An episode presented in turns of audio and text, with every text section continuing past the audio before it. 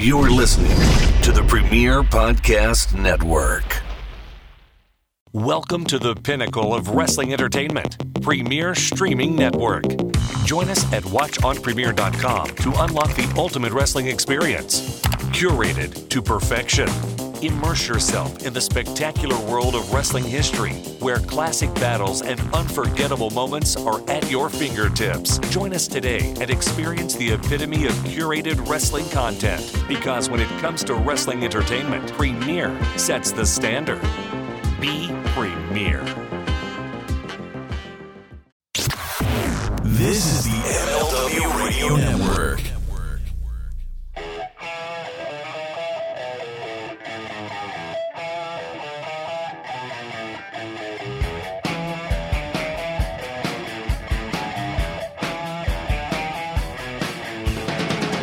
Welcome, everybody, to the Mind of the Meanie, your weekly trip into the world according to former WWE and ECW wrestler, the Blue Meanie. We'll talk wrestling, music, movies, sports, and lots and lots of useless knowledge, all contained in the Mind of the Meanie. I'm Josh Shernoff, and he is the Blue Meanie. Meanie, what's happening, man? I, I just felt like fucking ribbing you. like you're playing the bWo theme, and I also have it on my uh, RODECaster. So like halfway, I wanted to be like, So I'd freak out that we're having an echo issue like last week. oh, you son of a gun. I Well, thank nah, you, I don't thank want- you for telling me, as opposed to getting my blood pressure any higher nah, than dude. it I, needs to be. there's good ribs and there's fucking fucked up ribs. I, w- yeah, halfway through, I just wanted to fucking, you know, and just watch your head explode like fucking scanners. Oh, last week was uh, was a- shit show. It was a clusterfuck. Um, it, it, it's it's been compared to uh, uh, it was it was debate esque, you could say. That's about as far in as we'll go with that, but. A Greco-Roman clusterfuck. Yes. Um, the the uh, Jerry Jarrett profile picture, Gre- Greco-Roman, where the one guy has the other guy by the balls. Have you seen that? no. So it, it's uh, he's got it's that statue that has been. I don't know the the history. Of this. Yeah, okay. I you know, what I'm talking statue. about. And yeah, it's just straight the up the opening dude for is just- Memphis. yeah, yeah, yeah. And the guy's just grabbing the other one just right by his uh by his meanies, so to speak. And Yeah. that's that's uh Well, then that's two handfuls. oh my. But uh, I'm just kidding. Uh, That- are you? So, so man, how is uh, how's your week been? I feel like we've been uh, we've been kind of busy. Busy, yeah. Uh, trying to do so much shit. Uh, we're getting a, like a new bed, Nice. and uh, we're in the process. Uh, we like we've always wanted to move bedrooms. Like Mhm. our bedroom right now is in the front of the house, Okay. but uh, our neighbors could be quite the chatty Cathys in the morning, and it's just like It's actually a lesbian couple named Kathy each. So if anybody, that's he's just being very literal with that. Yeah, chat. Um, so it's like, fuck, we got a back bedroom. We're like, fuck, why don't we just move to the back bedroom, make the front bedroom like uh, a gaming room or something like that? Ooh. Our old, you know, turn our old bedroom into like a hangout room. Like Yeah. a, you know, we got the PlayStation, we got, you know, we could watch movies in there or whatever, put a couch in there or whatever. So we've been trying to clean out that back bedroom.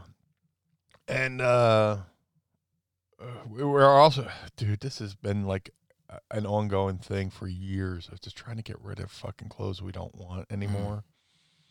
Because we are sentimental sons of bitches, where it's like, I am right there Oh. with you. It's not I- a good thing to be. Oh, I can't get rid of that shirt. I wore it when I was in XL. Um, yeah, the stupid shit. I, I I understand completely with that. My I mean, my wife, who is she's sentimental for sure, but not in the same like she'll just be like, "Oh, this doesn't fit anymore. I'll throw it away, or I'll give it a, I'll give it away." But um, I man, I've got shirts. I have an entire. Uh, it's like those plastic drawers, you know, that you Yeah. have. I have three of them filled with t-shirts, and intentionally, they're the t-shirts I no longer wear, will never wear again, but for whatever reason can't get rid of. And it's like it's like one I've got like it's like a black t-shirt with uh, the the silver Superman thing on it that I got on in 2002 in the summer Okay. on a trip to uh, uh, Canada. It was just randomly at a store. I'm like, that's pretty cool for you know to that looks really good with with my uh, cargo pants and you know and whatnot. So I got that. I, like it's not nothing special happened during that moment, like wear or any time wearing that. But I just can't I can't get rid of it. Yeah.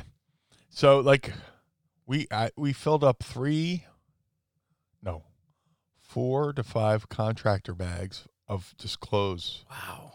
We'll never wear and I dro- dropped them off at Goodwill and we're still not done. So We're how like- how many of those were yours? Like, what's the ratio for of you to Mrs. Meanie?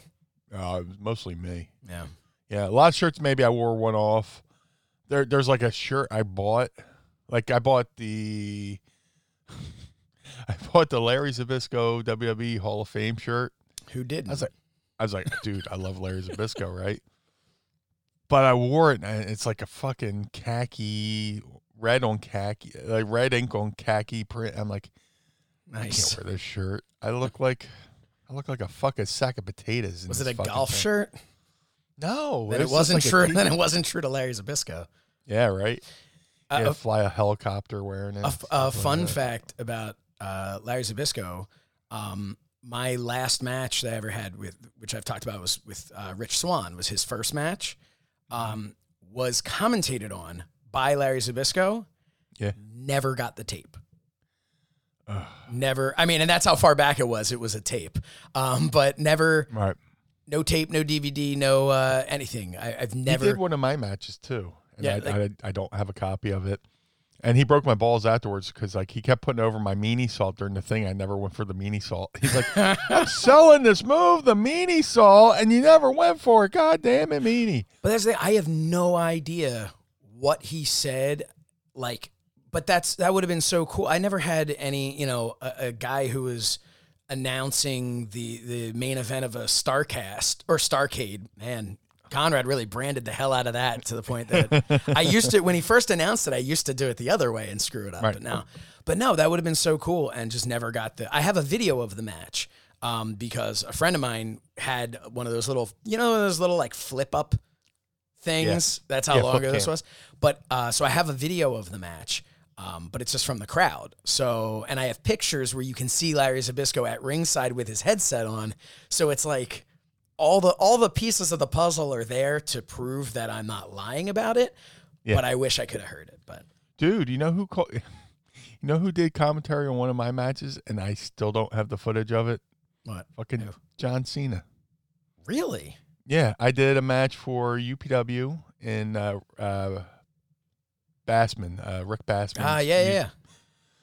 And he wasn't Cena yet. Well, I mean, he's always been John Cena, his legal name, but he was the prototype at the time. And I was wrestling uh, the Navajo Warrior for the uh, UPW Internet title. Which I it's like, dude, I know I spent a lot of time online, but you don't have to give me a fucking belt for it. um, and I won the belt. I won their inter- internet belt. I never lost it because I never worked for him again. But um, So you are the longest reigning uh, Yeah. UPW Internet Champion. How is that? That needs to be added into our opening uh, monologue of introductions. Yeah. Uh, but I, they, they put out a VHS of it. Again, that's how long that was. And commentary by the prototype, Mm. which is John Cena. So I've had a match called by Jim Ross, Joey Styles, uh, Lance Russell, uh, Wow. Larry Zbyszko, and John Cena. And then, I mean, And Jim, I said Jim Ross, right? I don't know if you said Jim Ross or not, but also Kevin Kelly, uh, Kevin Michael Kelly. Cole. Yeah. Um, Kevin Kelly was uh, Kevin Kelly was great because he would always work in like subtle inside jokes. Mhm. Where uh, when we were talking about the Prince Albert thing, yeah. you know, he made the reference to my balls falling out Raw- because Goldust said it looked like two hooves coming out of my tights. Yeah. He's like, meanie kicking him with the hooves, or like if I was making a uh, comeback, he would go, "Look at the meanie." like if you ever watch any match Kevin Kelly called, he would go, "Look at the meanie." And Bruce Pritchard called a match, called one of my matches, um, one of those fucking shotgun shows or whatever. Terry Taylor called one of my matches. uh, yeah, I've had some. I've been fortunate enough to have a lot of really good people call my matches. Yep. So. And you've been, you know, this is something when uh, the Fink passed away, we were able to air on the show a little soundbite that you were announced to the ring by Howard Finkel, which is also Yes. something that is a, I think for a lot of people, it depends on what, when you list. grew up and whatever. But yeah, Howard Finkel to be announced to the ring by him is a bucket list moment for sure.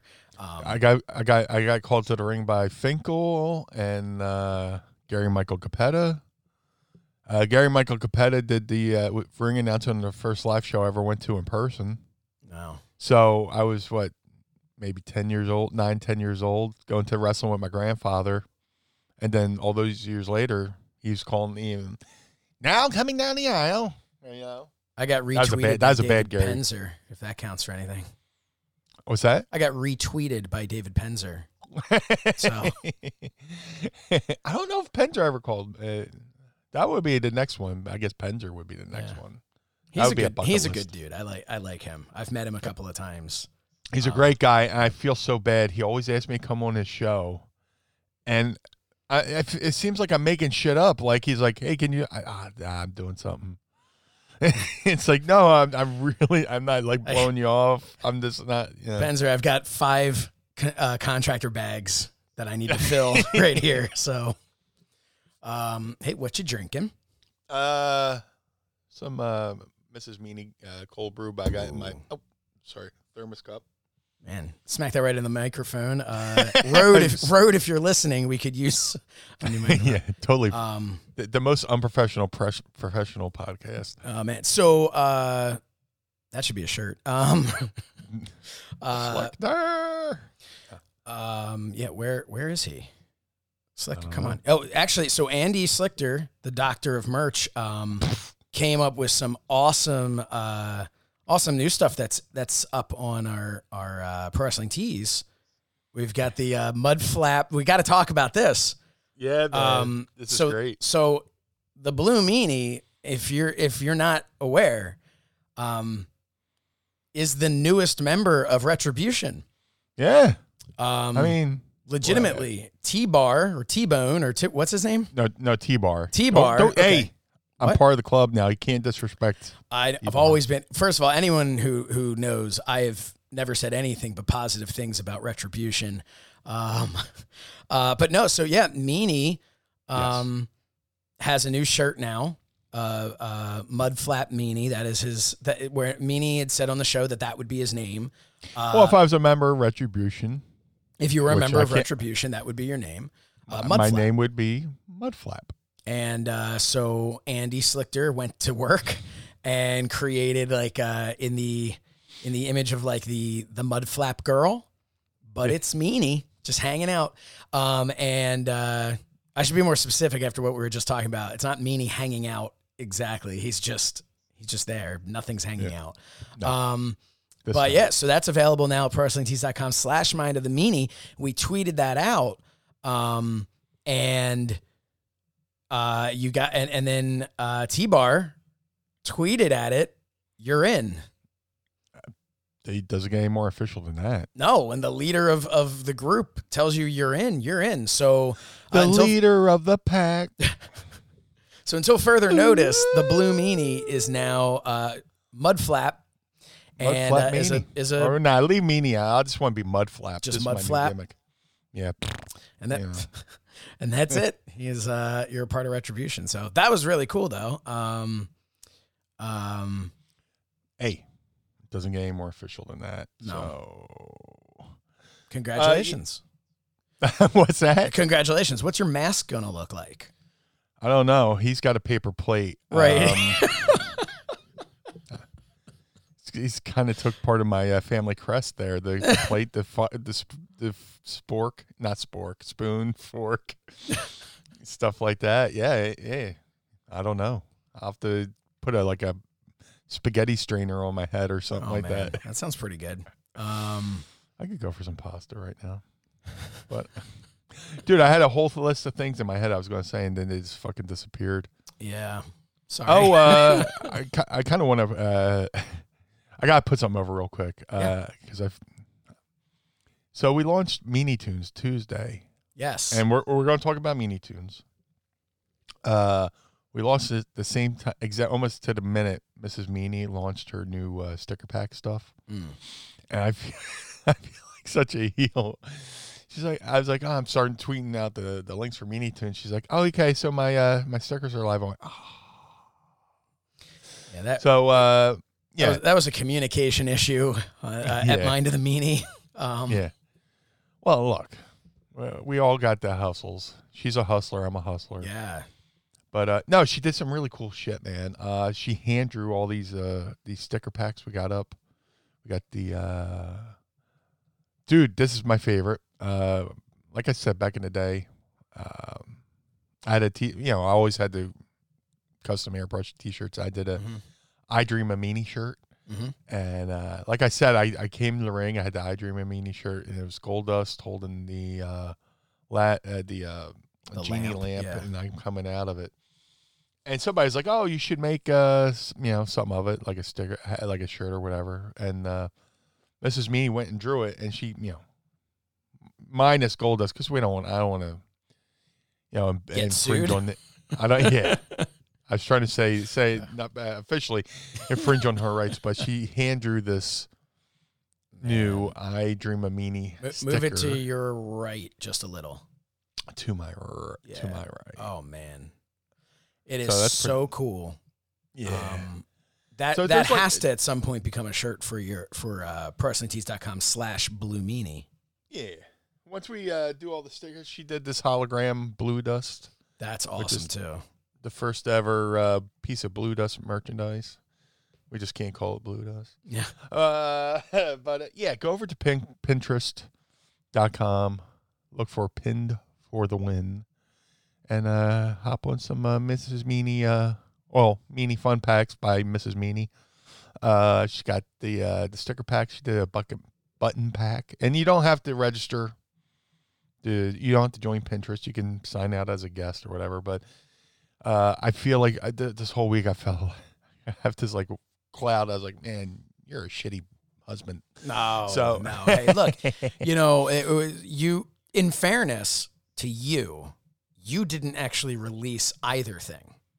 Those were both because you're. Well, I mean, Meanie's a you know he's big time here. You know, he has his people who do these things for him. But no, but but you didn't. It wasn't. It wasn't like you're like, oh, she's posting this thing. Well, you know what? Here we go. I'm gonna launch this to Yeah. you know. the, uh, the Monday that. Night Wars were back between the Yeah. Meanie Packs and Meanie Toons, but no, um, no, it, it, it's I, I It's saw her good. stuff. She got she got plenty of uh, of uh, retweets on that as she should have. Um, Yeah. She's so awesome. cool, really cool stuff. So definitely, again, pinned for the win over at Pinterest. Um, check that out, everybody. She hand drew them. She she she got them printed up. She the buttons are amazing too because she uh, designed those, hand cut them out, hand pressed them. So all the buttons she every everything she did she made. The the only thing she didn't really make was the uh, we did a, a sticker for the uh, Blue Meanie tattoo design, which uh, was done by Fredward. The original Uh, Fred Word. their frid- original Fred Word, which uh, so I have cool. a shirt at Pro Wrestling Tees. But I was like, dude, I, I that's an amazing sticker because like if you go around Philly, there's like stickers everywhere Mhm. of like everything and stuff like that. Like uh, Fred Word, who Have did you- my who does my tattoos, he's got a that- Fred Word sticker. And I see it all around town. It's him, like in the mis. It's him, but it's like a Misfits design. Have you put that sticker out anywhere? Uh, I'm, I'm working on it. Okay, so here's the thing, Pod Squad.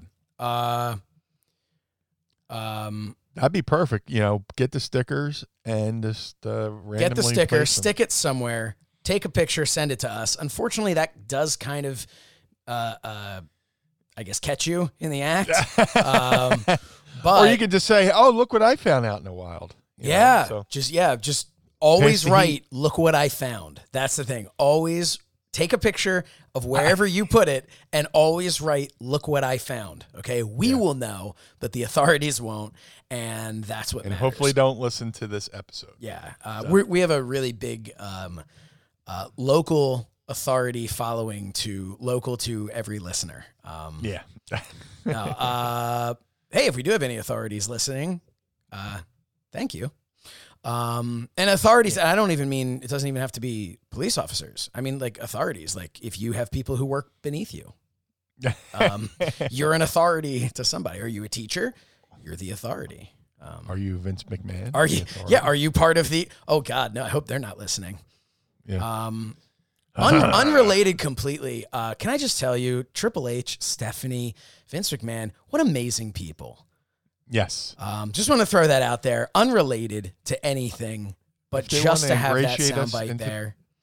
They want to ingratiate us into their uh, Yeah. network of uh, whatever. Yeah, I've always seen myself as one of those like I'm putting my foot I'd- down. Uh, I can't be bought unless you offer me something.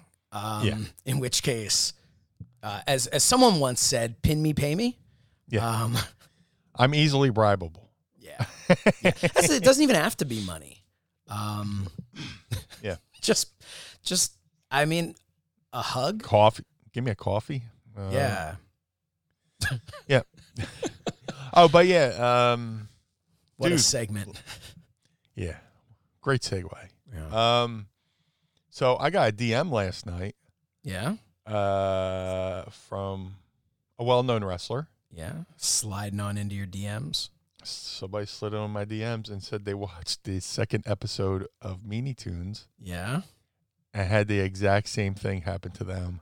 And I, I, Wow. I won't go. I, I, I don't want to, you know, pass the heat, but yeah, somebody That's awesome. uh, who has worked for the company, big name, wow. said, uh, yeah, the exact same thing happened to him. And uh, we basically compared range of emotions. I, I wish I would have told you this pre-show, I, I, but it just popped in my head right Yeah. now. if you want to text our- me who it is so we can piss off everybody. This is what I was Conrad does this on we've talked about this before when this has come up. I would always listen to Conrad on like uh, something to wrestle. And it would Yeah. be like a little thing, and he'd be like, "Oh, just tell me later. Shoot me a text." And he'd be like, "Ah," and then I'm always like, "Well, they got to tell me now," and then they don't. Um, Yeah. I'll text it to you right now. Okay. Uh, but it's you know what um, we did actually get if we want to shift into talking about Meanie Toons for a minute.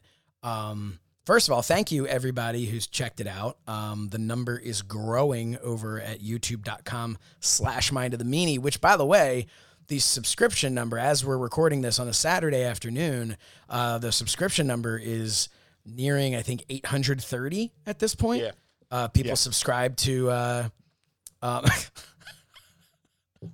of course it did. Oh, you, you got the text? Yes. Yeah. oh my god. And you know what? Oh, I don't can't. get no, I can't. I, I can't elaborate on that. We'll talk. We'll talk off air. Yeah. oh man. The exact quote was, uh, "I thought my career was over," Yep. Which well, I that was mine too. I thought I just totally pissed away my career, you know. Oh man. But uh, yeah, just um, yeah. So uh, a lot of people have seen the new Meanie Toons. So. Yeah. Um, that's awesome. Uh, yeah. So I'm trying to like. I have so many things I want to say now, and I'm making sure I don't say and it. you can't, you totally yeah, no, can't we, say no, it. no, no, no, we can't. We can't. Um, but uh, Meanie Toons has been uh, going over really well. Nice retweets by uh, some of the people who made appearances in Meanie Toons, like Mick Foley and Yeah, yeah. uh, Mick uh, retweeted it. Uh, Chris Jericho was very kind who it. still not in it. Jericho has put over both Meanie Toons now and has not been in any of them. So um, I well, I told I initially told it before our podcast. I told the uh, first class story on uh, Jericho's, Jericho's podcast, podcast, Talk yeah. is Jericho.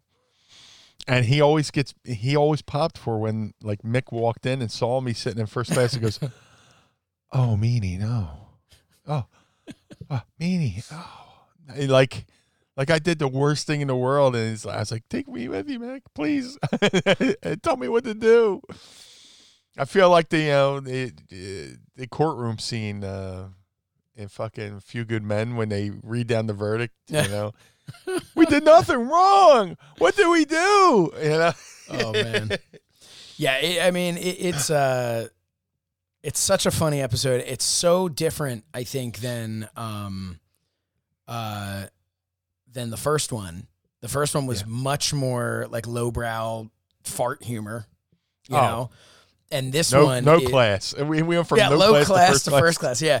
but uh, no, but this this um, I re- I liked that. I you know, and that was something I know that you know we had talked about, and my brother Fred, who created it, something that that you know he and I had talked about, which was this feeling of like the other one was so slapsticky, right? Yeah. That like, and people loved it so much to come into something to go from slapstick to like a story driven episode. We Yeah. were kind of like, "Ugh, I hope people aren't, because you don't want people tuning in like, oh man, what's here? What is Meanie gonna, you know, destroy this time with his gas, you know? Yeah. And instead of, but I think it was, it was such a good story. Um, anyone true who is story. Some the best stories are the true ones. so. yeah. And anyone who has checked it out on Twitter, uh, watched it on Twitter, and if it ended on uh, Bob Holly eating popcorn, um, you need to follow down that thread because there's about a minute and a half left. Twitter only lets us post so much, but you need to go down that thread and finish the rest of it. Uh, but also go to youtube.com slash mind of the meanie and check it out, um, which a lot of people have been doing. I really want us to hit that thousand subscriber. Let's mark see where we are right now on YouTube. Um, Speaking of almost near a thousand, Mrs. Meanie's almost near a thousand followers on Twitter. yeah. Yeah. So Uh, let I've me, been- uh, let me see where we're at with that. Oh, so I, I- I'll tell you. So I've been uh, waiting to see this happen. Um, obviously, you know, you have the most followers of anybody on Twitter uh, associated with the show, at least. still blows my mind. Yeah. Um. So I am in at. Uh, I'm weighing in at. 1,211 followers on Twitter, which I like to bulk up a bit, but I'm that's proud of that. that's respectful. I'm, I'm proud of that. Mind of the Meanie is at 1,210. So Mind of the Meanie, which, uh, if you look at that, let's see, Mind of the Meanie began, we joined February of 2020, whereas I joined uh, January of 2011. So we have, uh, I, I've been been watching as Mind of the Meanie has just grown and grown and grown, and it is one follower away from tying my personal Twitter account, which I'm excited for. I want Mind of the Meanie to uh, get much closer to your uh, Twitter Yeah. account than mine, but I've always had that kind of in my mind of like, okay, this is what I was able to build up to on my own Mm-hmm. what can the show build up to and i'm really excited you know and then again you always have to look at it like i'm i'm not stupid i know there are a lot of people on my twitter account who probably have changed their twitter handle or don't log in anymore to Right. it you know um but or it was like a, a follow back friday thing back in like 2012 you know like who who knows what it was um but uh but it is cool to see it see it growing like that um M- Mrs. Meanie is up to 988. She's 12 away from a thousand. that's So awesome We got to make that happen. I mean, she's got some fucking heavy hitters to follow her. Yeah. You know. You know. We're- we're- she's over. And we're at uh, 826 subscribers right now on youtube.com slash YouTube. mind of the meanie. yeah, we'll Um, get there, man. So we we had when we were five. It's so amazing. We did What, that what's the show. perks of a thousand? What's the perks of a thousand? right. So here seem to be the, the perks of a thousand from what I've been able to find, from what I can remember. So Mm-hmm. uh, one thing that's really cool is we'll be able right now. Obviously, anybody watching this on our Patreon, Patreon.com/slash Mind of the Meanie, uh, little Foley thumbs up there. Um, you know that we can obviously live stream to our YouTube channel because that's where you're watching this right now. Um, but we can't live stream from our phones, from our mobile devices, unless we have a 1000 Um, so that's one thing, and and that seems like such like a small thing. And right now, it might not be as big of a thing, but when the world opens back up, imagine the type of things we'll just be able to randomly go live at at conventions and shows and things like that. Absolutely. Um, so there, there, that really, I think, once the world's open, is going to be like a big part of what we're able to do with that YouTube channel. Um, one kind of cool thing for us is it switches to the once we hit a thousand, it becomes one K and then 1.1K and 1.2K. And it just has a, a, a bigger feel. Um, so that's from kind of, you know, inside baseball from our standpoint of promoting something. you know, you have uh, uh, 1,001 followers or 1,099 followers, and it's going to read the same thing. So it's kind of, it always inches towards assuming there are more people following, which encourages more people to follow. Everybody wants to, you know, go with a winner. So it's, it's, yeah, that's kind of what happens. Um, and then the, it's a piece of the puzzle for monetizing our shows, um, which is a big thing for us uh, to be able to do that, to be able to monetize the things that we do, like a Meanie Toons or whatever, uh, on YouTube. Part of it is that, and part of it is having a certain number, and I don't remember exactly the number, but a certain number of minutes watched uh, per, I want to say, year in the last year. Um, and we're like almost almost at that having only been open for a couple of months. So I feel very confident that once we reach that, you know, that well, first of all, look, if you watch if, if you watch one of these podcasts on YouTube, um, that's about seven and a half hours right there every week. Yeah. So we're you know we're uh, per person, so we're we're we're gaining on that quickly. But um, and then there, I think there are a couple of other things, and I think as you get higher, um, placement on you know uh, we all we have our keywords attached to it so it becomes you know placement to something else. Obviously if something else has the same keyword and they're under a thousand we have a greater chance in the uh, the youtube whatever stuff to uh, i don't know what what you even call algorithm i guess uh, Yeah. to be placed higher so uh, and nothing else it's a thousand and that feels good right Yeah. so yeah but we uh, It's, it's, a, so- it's, a, it's a solid number. it is, yeah. And it's we talked about this before when we were watching the numbers go up, and I'm doing this again with Meanie Toons, watching the numbers go up. And it was like Meanie Toons when we first put it out, they were like, ooh, a hundred people have watched it. Like this is so cool. And then it was like, oh man, 200. Oh, we're so close to 500. Oh man, it's only like 489. If only we could hit 500. And then we, it's like 50, 500. We we celebrate 501. We're like, uh, it's only 501. Like it's all you know. So that's the thing. We want a thousand, but trust me, we are not going to be satisfied. We're never going to be satisfied because we want to keep growing. We want we want more people to become a part of the uh, Pod Squad family, and we're we're uh, we're we're loving this. So um, yeah, that that's but that's our goal, and we are uh, you know we did that live show, which again you can find uh, youtube.com slash mind of the meanie. You can watch forevermore of that live show that we did. Um, we had Taylor Williamson. Uh, we had Fred Shernoff of Meanie Toons and of my immediate family. Um, and uh, was that it? Was that that's who we had, right? Those yeah, those were our two Yes. guests. And um, There were supposed to be others, but uh, yeah, scheduling conflicted. but they were, you know, it was such an awesome time having them on there. It was such a fun show um, that you can go back and watch. But that was a celebratory show for reaching 500 subscribers. So, what do you think, Moody? What are we gonna do for a thousand? Holy shit! Who knows? Uh, I mean, Maybe, maybe get those people whose schedules didn't work out last time for a live show. I'm sure we could do that. Uh, yeah, and those folks even offered to do stuff for like our future watch alongs and stuff like that. So, um, yeah, I mean, I'm sure we could do something special for a thousand, you know, something like that. something. Um, yeah, the world is our, uh, in the words of uh, Ricky from Trailer Park Boys, the world is our ostrich. So, um, yeah, We need, you know what? We also need to do some. I think we need to do a giveaway for whoever can screen cap themselves as the number 1000, yeah, which has always been tough. It's always like radio stations where it's like, you know, the 1000th caller or whatever. And you're kind of like, well, why is anyone calling? Like, wouldn't you just want to wait? yeah. Like, I'm like, the 1000th caller, let me call. It's like, oh, sorry, you're number four. It's like, well, of course I am. I just called. Like, so I never, you know, it's a tough thing because it's like there's a giveaway for a number of thousands. So why is any, so no one's going to subscribe right now. So scratch that. We're not giving anything away.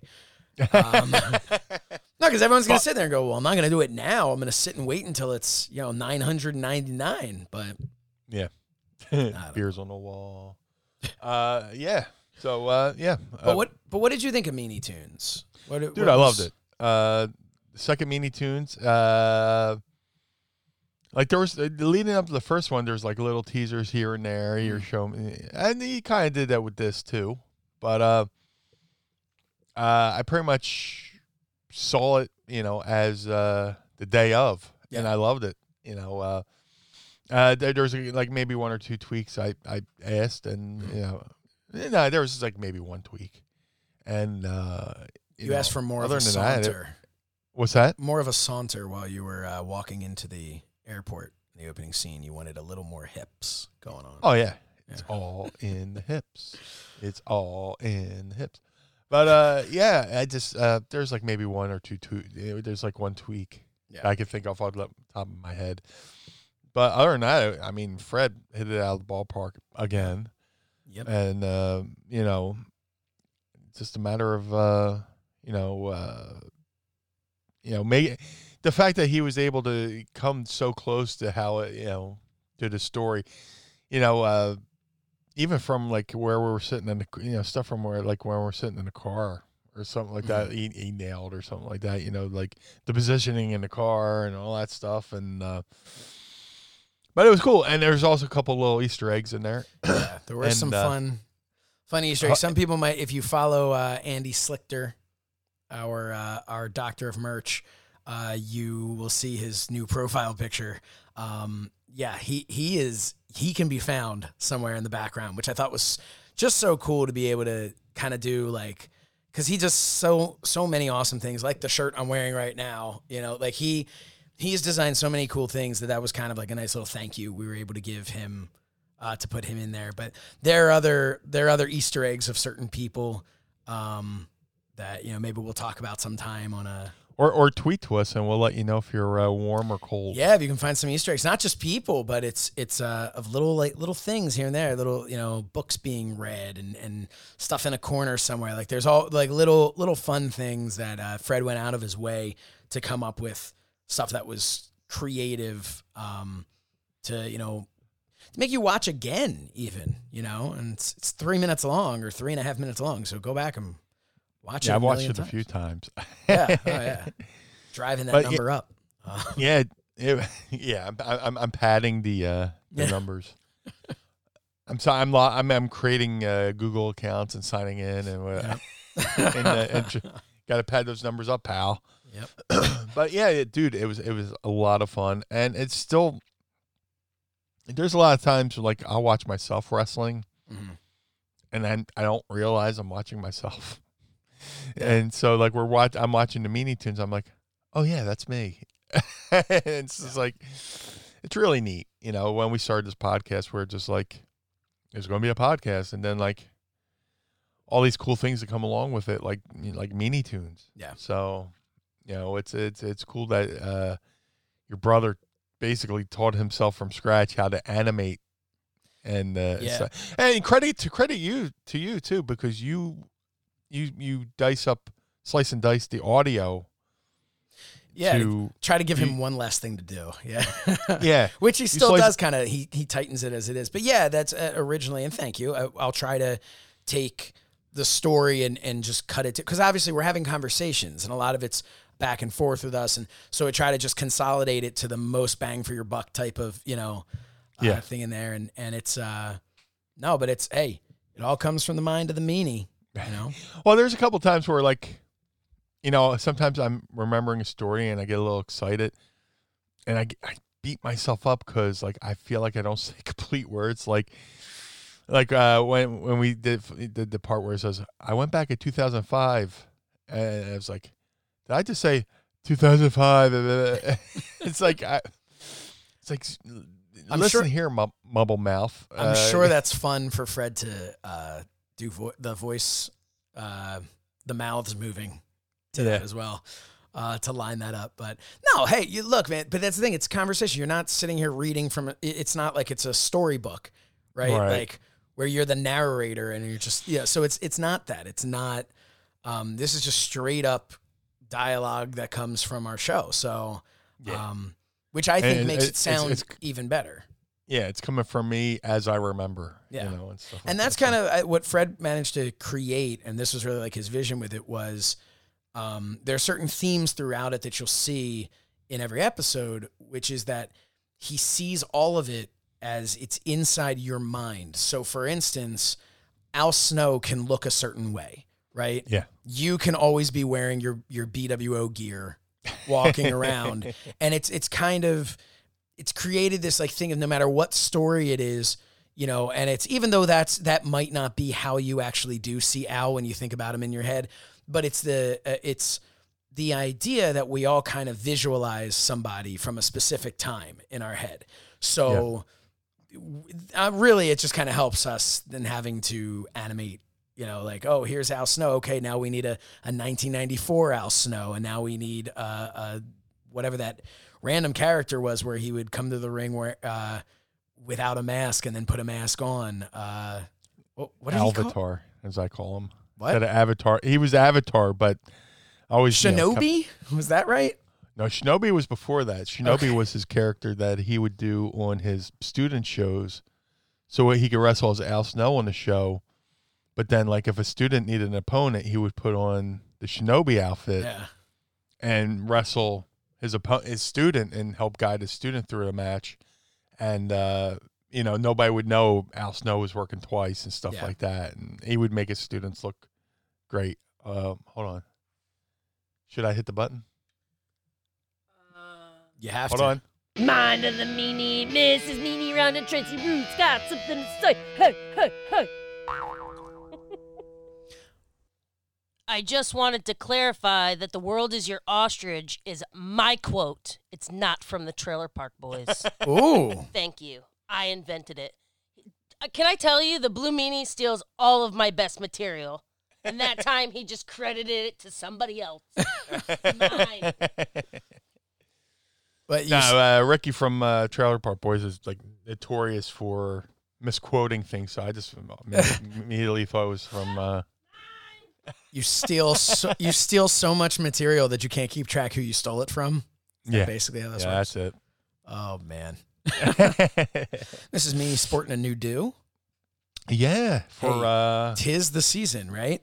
yeah. Well, we're we're you know this season is her road to WrestleMania. Her Mhm. you know her Halloween ver- uh, Halloween's her WrestleMania. Yeah. So we're in that stretch where she's like full on Halloween mode and stuff like that. So, and she's uh, if you go to her Instagram, uh, vomitus.maximus on Instagram, she's doing different uh, makeup looks.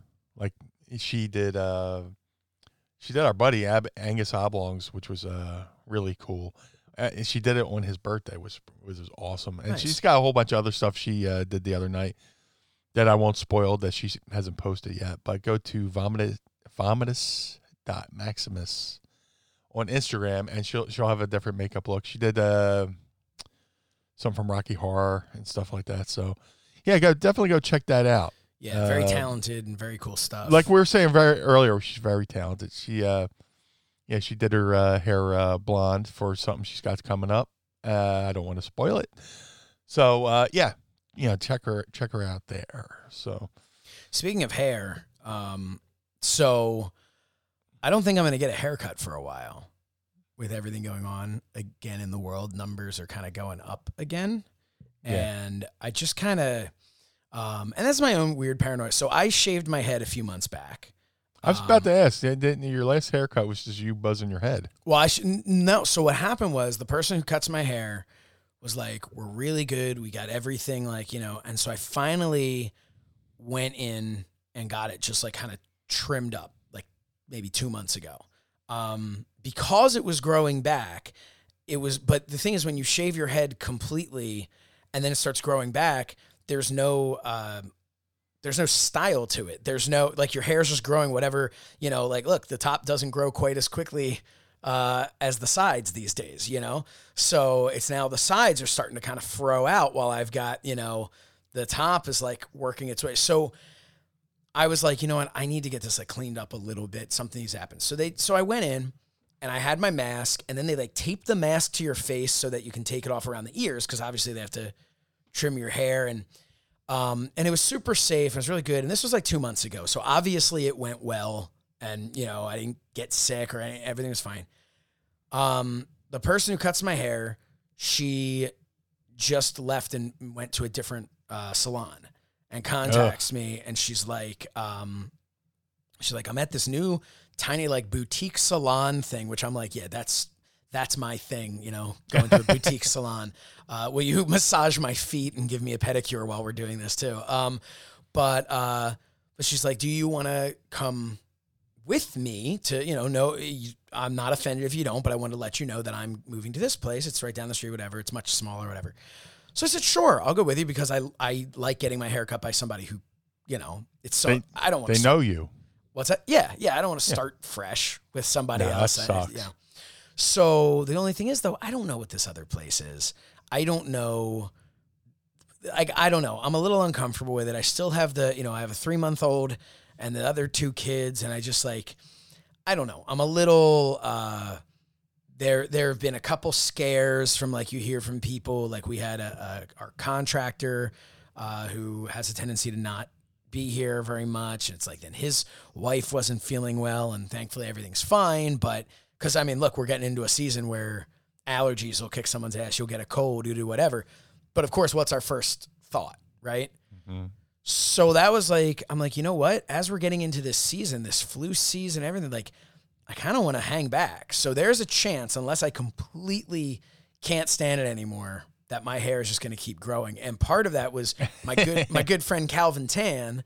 Um, I should specify one of my best friends, Calvin Tan. Um, Yes. you know, just, just got to give him the credit you know, he deserves. But uh, Calvin, that man has been grow. His hair is so damn long at this point because he's just been Really? working from home. It's like down. It's past. He said that it got easier once it went past his eyes. Like Mm-hmm. you know when it would hang down in front. Once it got past his eyes, it was no longer poking him in the eyes. He said it got a lot easier. And you're a guy who had really long hair at one point. You know, so Absolutely. um, but yeah, but Calvin. So Calvin doesn't like age. He looks No. exactly like he did when I first met him in middle school. So he he looks he looks the same. Um, so back in like the '90s, he had the the old school, you know, parted in the center, hair coming down, you know, on either side, like skater type haircut. Um, so he's kind of starting to just almost like Benjamin Button leg, like just starting to look like the younger version of himself. It's so weird. I I have aged. I mean, I've aged since we began this podcast today. So um but yeah, so I don't know. There's a possibility I'm just gonna let the hair grow and uh so as a as a warning to you, Meanie, if you go like Yeah. what is you know, and that's why I shaved my head because it was growing long. I Get did that inter- yourself together, sure enough. well, that's the. I was doing. Uh, I did an interview with Christian for my show a couple months back, and I'm watching this interview back, and I'm just like, I was so embarrassed. I had my beard. I hadn't trimmed my beard in a in a while, and it was all like bushy and weird, and my hair was like crazy. I'm like, this does not look good. Um, It's like Ron Burgundy after he got fired. Exactly. And he's walking around the streets all disheveled. so yeah, so uh, yeah, just as a heads up, I'm thinking I might not cut my hair for a while. I'm fortunate Mrs. Meanie does my hair. So, or I'd be in the same category, you know, just like letting it grow. Last time my hair, I grew my hair out long, it was just like an accident. Like I can, it had been so long since I got cut my hair, I could put it back in a, like in a ponytail. I was Yeah. like, know maybe I should just let it grow again. and then like this is around the time my uh, action figure was coming out. And I didn't realize it was going to take that fucking long for them to put in an action figure. It was like two years, and I was like, "Fuck," because I, want to. I kind of wanted to keep the hair just to, like as I was promoting this new action figure, which was going to have the same hairstyle and stuff like that. And eventually, I And that's right. And that's the thing. Like I'm looking at your action figure because I have it over here um, Mm-hmm. in my office. It's uh, it you had it's it's like a hybrid, and you've talked about that before. Like it's Yeah. got modern day Meanie's beard yes, and old school Meanie ponytail hair. yeah. Yeah, I wish I wish cool. I wish I would have had this beard back then, but like, who knew? Uh, this beard was like an, a happy accident. Anyway, I, I went from growing just the uh, the the chin hair, the the goat patch, to when I was trying to do that whole smash mouth thing or whatever, and then it just grew out of just necess- not even necessity, just like me just trying to figure out what, how I wanted to look and stuff like that, and Mhm. this thing's gotten out of control over the years. So, but like you know, wi- now with the masks and stuff like that, the masks have totally screwed up my beard game. Oh man. So uh, trimmed it up. If there's never like- been a better reason to get rid of this virus, it's so that Meanie's beard can just get back to its normal, beautiful shape. Yeah, yeah. And so uh, yeah, that you know, you know, fuck all other noise. Just uh, Yeah, I want my beard back. It's all about the beard. Yeah, but uh, yeah, uh, like I said, uh, I grew my hair out. You know, just out of you know, I was like, ah, I could put in a ponytail. Let me grow it out, and then we started doing the action figure.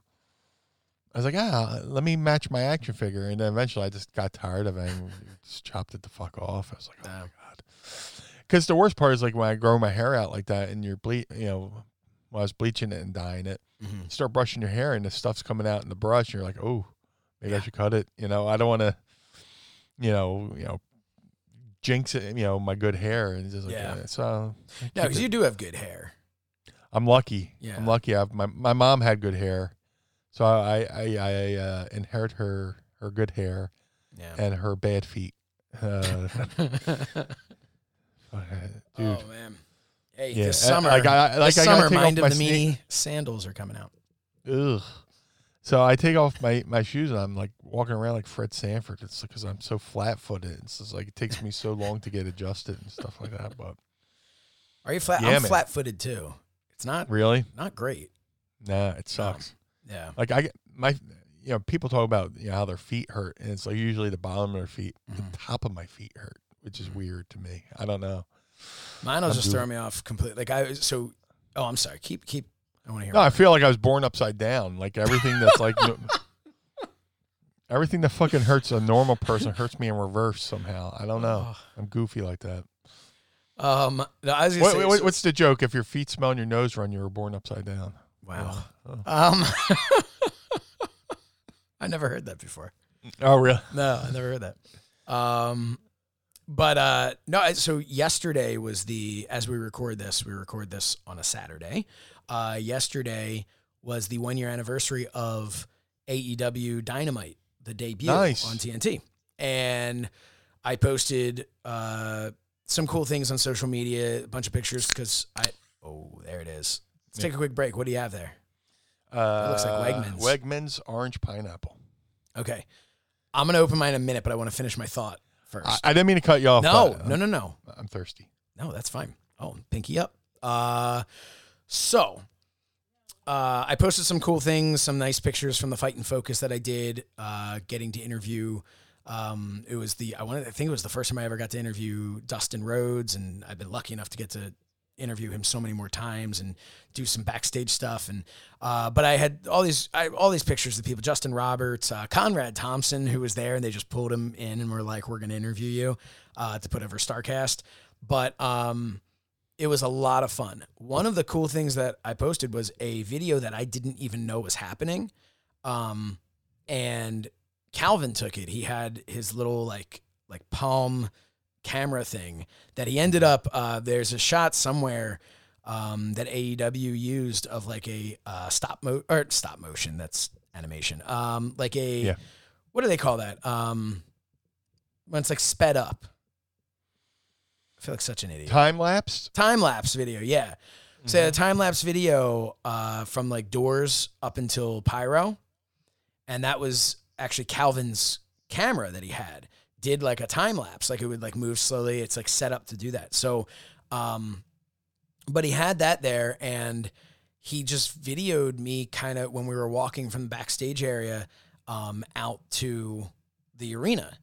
And it's just Right. this really, and I posted, I said, like, this is probably not as much fun to watch as it was to be a part of, but it's so cool for me to be able to like watch that and going through the Capital One arena and everything. But the reason I brought this up was the one thing I didn't post was at the end of that night, my feet hurt so bad Yeah. that I ended up getting. Uh, I I looked into better dress shoes, like uh, better for like like I looked up like what are the best dress shoes for walking around, like for you know I looked up stuff for like commuting, like if you walk, like if you live in New York and you're walking uh, a few blocks to work or something, what type of dress shoes would you wear? And like, cause it was horrible and my hip was hurting at the Yeah. end of the, the night. Like it was, Um, yeah, but so so I got better shoes, so that's actually been really helpful because as time went on, when I was doing stuff with AEW, I was always just it was backstage and then out to the floor somewhere and then up somewhere in the arena and then back down backstage, like constantly moving. So yeah, that that was a, a huge help. That's the worst when you're like in a constant state of motion, and then you like stop to take like a little breather. Like Yeah. you're walking around doing all this stuff, and you stop and may, you know maybe take a lunch break, and then Yep. you go to stand back up, and Oh, it's, and it's just, like oh, Yep. you know, just fucking it's the fucking worst. So, But uh, go ahead. So I'm gonna, you know what? I'm going to uh, get my beverage ready, and before I do, uh, we're gonna hear a little bit from our sponsors. The best there is, the best there was, the best there ever will be. If you want in on the best wrestling tees in the business, Homage has you covered. All the styling, profiling, limousine riding looks from the rings of yesterday and today in super soft fabric and comfortable fits you can't get enough of. Yeah, that's right, man. Uh, I've been a fan of Homage for years. I've been wearing their shirts for years. Everything from pro wrestling to pop culture. And uh, dude, I get so many reactions out out and about in the wild when I'm wearing my Dusty Rhodes shirt, or I'm wearing a I'm a Funker shirt, or my old school ECW shirt. Homage makes shirts that are comfortable and stylish, and definitely retro, which is the thing I've loved about them for years. Mind of the Meanie listeners, you can use the coupon code MEANIE for 20% off your first purchase at homage.com. That's H O M A G E dot com. Ooh, the homage.com. Freak out! Freak out! Freak out! All right, so I have here um, that I got from uh, I think Target. you've tried that brand before. Is it what's that? Aha, is it called? Aha, I guess it's A H A Mhm. Black Cherry Coffee. Nice. So I have no idea what to Ho- expect. ho- hold on. What was that, hun? That's the one he's trying right now. so uh, sparkling water with caffeine and electrolytes. So good luck Here to we me. go. Ooh. Good sound. Let's see.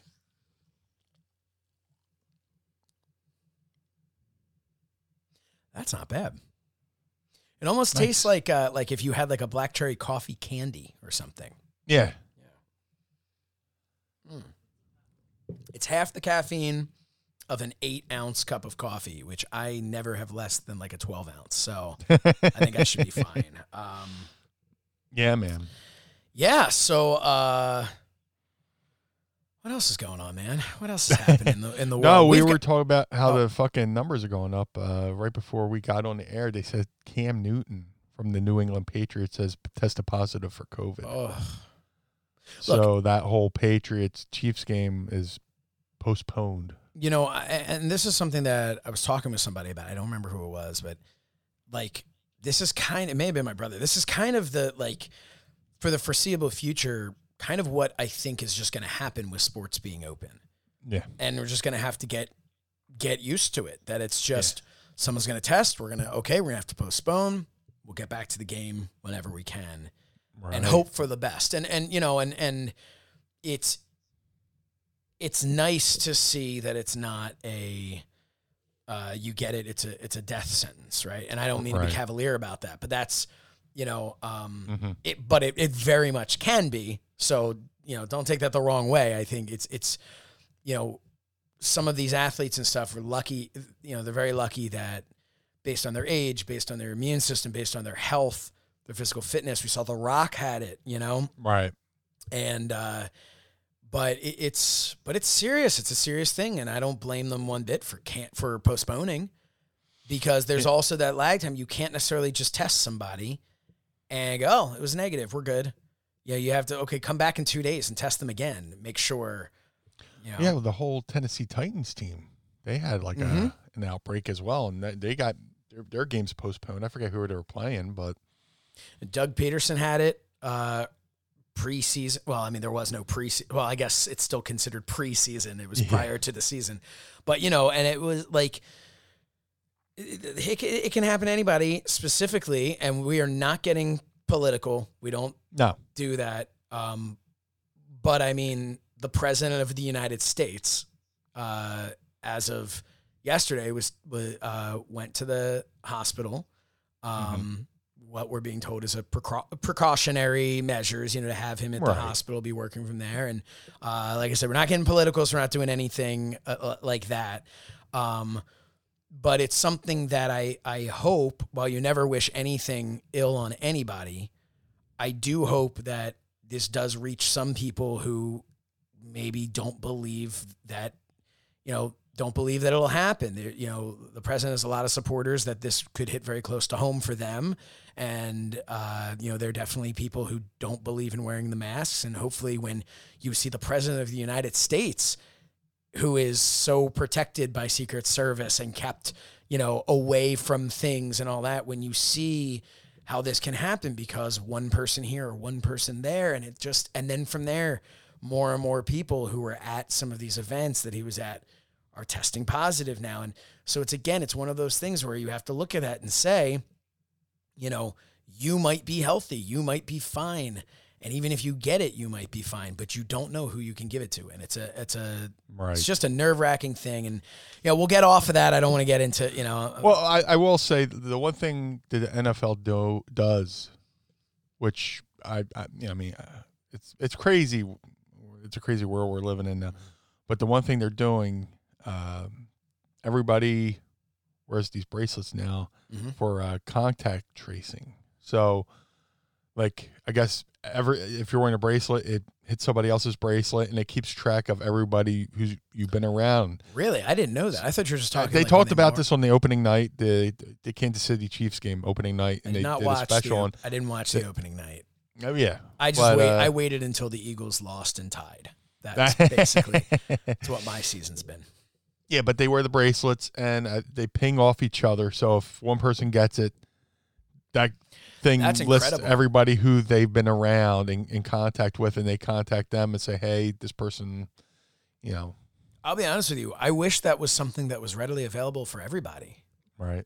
I'm surprised Apple hasn't hopped on that yet Yeah, with like the wa- like have something like that with the Apple Watch. because they have a watch that like monitor. I was, uh, But again, you're you're. big- I don't think that the regular public is necessarily interested in having something that's monitoring where you were, who you were in contact with. Not that we don't in all of our smartphones. I mean, Well, dude, I just watched. Uh, we just watched a documentary last night called "The Social Dilemma" on Yeah. Netflix. I haven't seen it now. Dude, you got to watch it. Um, Writing it down right now. Yeah, the uh, the folks who were behind like Gmail, Twitter, all these social media apps, talk about how they they they track everything you do, and they do things to, in order to keep your attention span on. You know, they keep scrolling, keep scrolling, keep scrolling, keep scrolling. I'm I'm a shitty movie reviewer. You know. Meaning, that'll be a segment. We we should do a segment. Meaning shitty movie reviews, but uh, like you know, you uh, you like I said, yeah, I'm surprised Apple hasn't you know done it with their watch, and you're like Mhm. people don't want to be tracked, but you're being tracked whether you you On want your phone. your phone's tracking you. That no was I, I there, there was one hilarious thing where it was in Palm Beach County. There it came out a few months ago of these people coming in arguing the wearing the mask and all that stuff, and the, Mm-hmm. and there were some nut jobs talking about how five G was Right. go, was that was covered in that too. Yeah. yeah. So there's all that stuff, but the one person was like wearing a mask is just you know, and then they she's going on and on about wearing a mask and covering our faces and all that, and then she's going on about how keeping six distance apart that's a military thing and that's so that we can be scanned when the 5G comes out. My first thought was you stare at your phone every single day. You use your face to unlock your phone. Like Right. they don't need like who who is going to insist you wear a mask in order to make it easier to track you? That doesn't make any sense. First they got your face. Your face is in there. You agreed to it. Like i i open my phone with my face. Um they got me you know? They, like I do it, but it hurts. you know. But, uh, yeah, Meanie puts his password in with you're- his you're being- nose You're being tracked no matter what you want to do. But uh, the point wa- I, I was initially trying to get to, uh, I listen to sports talk radio, and uh, I was listening to Angelo in the morning, and he's got one of those Apple phones, and he was going on a, he was in his house going on a tirade about something, and he said, I punched the cat, my, I slammed my hands on the kitchen counter like out of frustration, and his Apple Watch went off saying, "You appear to have having a, a serious fall." and a, an alarm started going off, and they start calling nine one one because they thought he fell in his house. Oh, jeez. So, like, if they can do that, if they can suspect you've had a fall just because you banged the counter, you know, they can. And while that is certainly not ideal, there is something I've looked at the Apple Watches and I've thought about it because there is that kind of like something nice about like, oh, you're having a, a, a an episode of some sort, you know, a cardiac episode or something. Like, there's something kind of comforting about knowing wherever you are, if you're by yourself or whatever, that they can track where you are, that, you know, an ambulance can mm-hmm. come. But then again, it's like, it's at what point do we just give up everything? Like, we, somebody had bought us uh, an Alexa at what point? And that i mean we will occasionally plug it in for like if like my wife's like baking during the holidays and wants music on or something you know like sometimes she'll like just plug it in and just you know alexa play christmas music or whatever right. but the rest of the time we have that unplugged because it's creepy as all hell like it is it's Oh, very I'm sure. Uncomfortable it listens to everything you're talking about and then it starts then your phone starts getting notifications about things to, and even if people say that's not true it's definitely true Mrs. Mrs. Meanie was walking into a Michaels, and as she was walking into Michaels, the craft store, she got an alert on her phone from Michaels. Yeah, I mean it's Hold, Which- hold on, hold on. You tell the story. back. Hold on. Here she goes.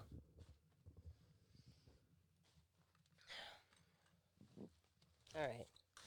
So I downloaded the Michaels app because I was going into Michaels. I don't Sure. keep that on my phone; it's clutter. And because I didn't shut off any, because I I always shut off notifications. I shut off mm-hmm. this. I shut off that. It could have just been timing.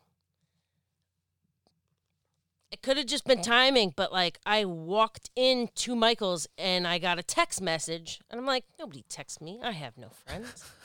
and I looked, and it was like, check out these coupons. It was the app. you've got a friend in Michaels. It was like, check out these coupons. It, I think that it knew that I was at I think it did, and the reason I'll say because. So wait, wait. So I always have the location on on my phone because of Pokemon. Um, naturally, but uh, what's that? naturally, Yeah, sure. I, as you do, as adults usually do. uh, but um, like I've even opened like the Google app. It tells you exactly where you've been because I have Google Maps. Mhm. So like the it it knows where I've been. It knows how long you've been there.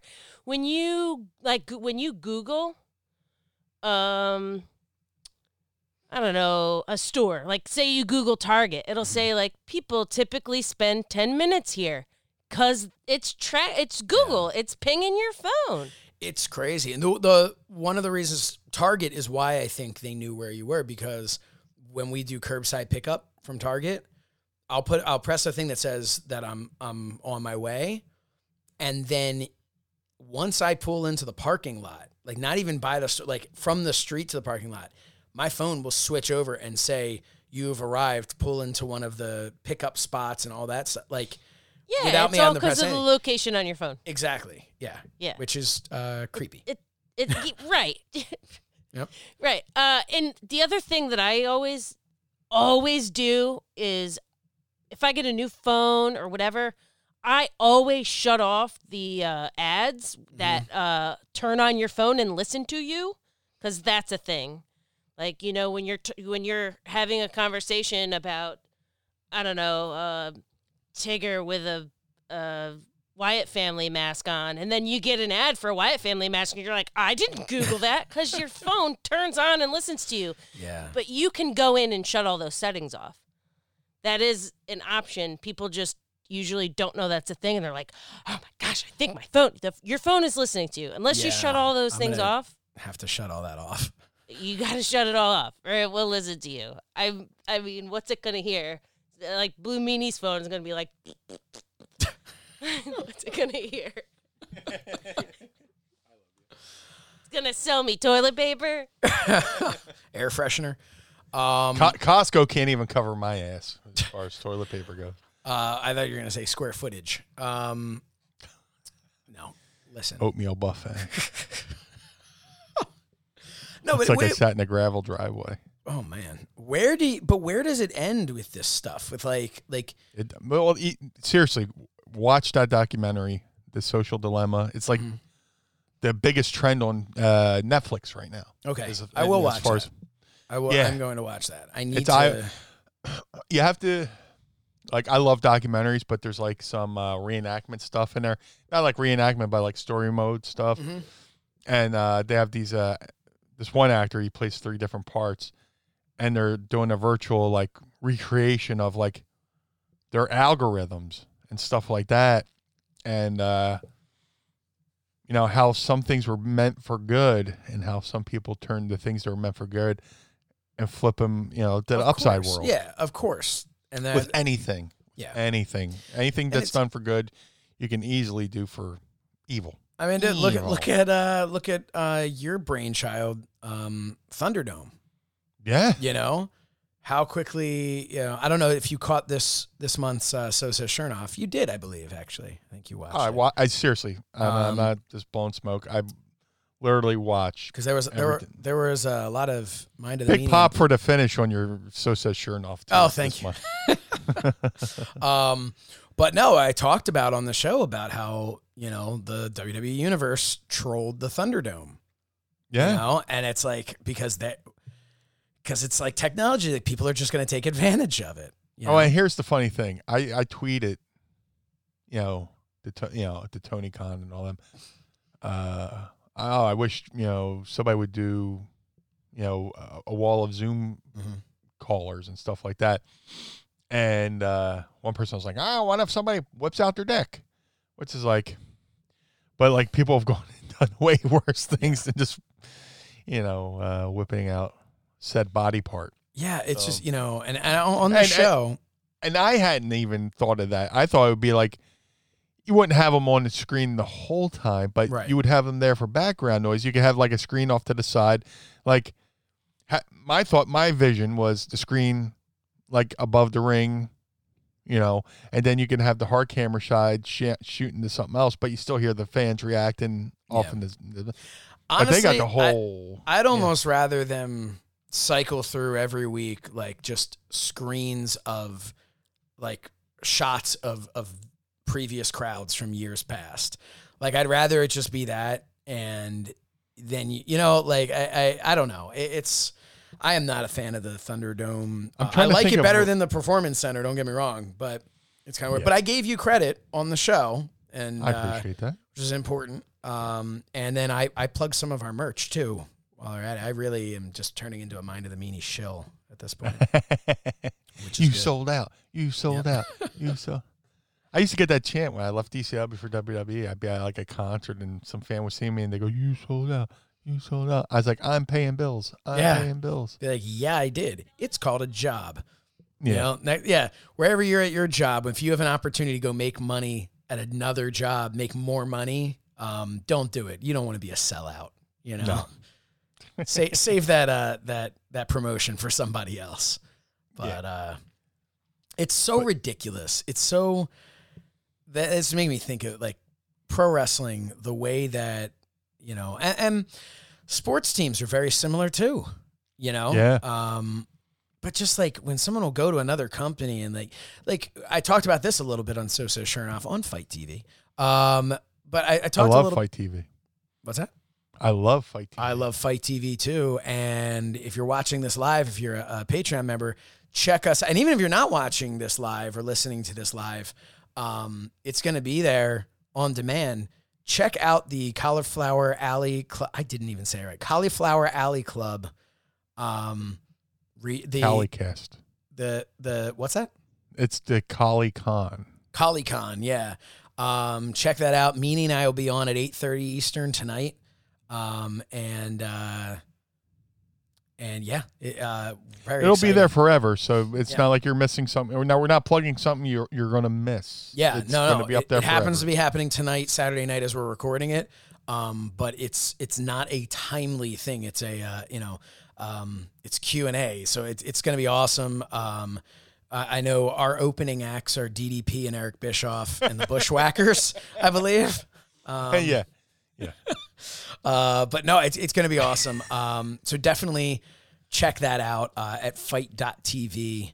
Um, after uh, DDP segment, hopefully we're on after him directly. Uh, we'll I'll start op- opening up by eating a slice of pizza or something like We're that. we're actually the schedule that I saw was DDP, Eric Bischoff, uh, Bushwhackers, and us.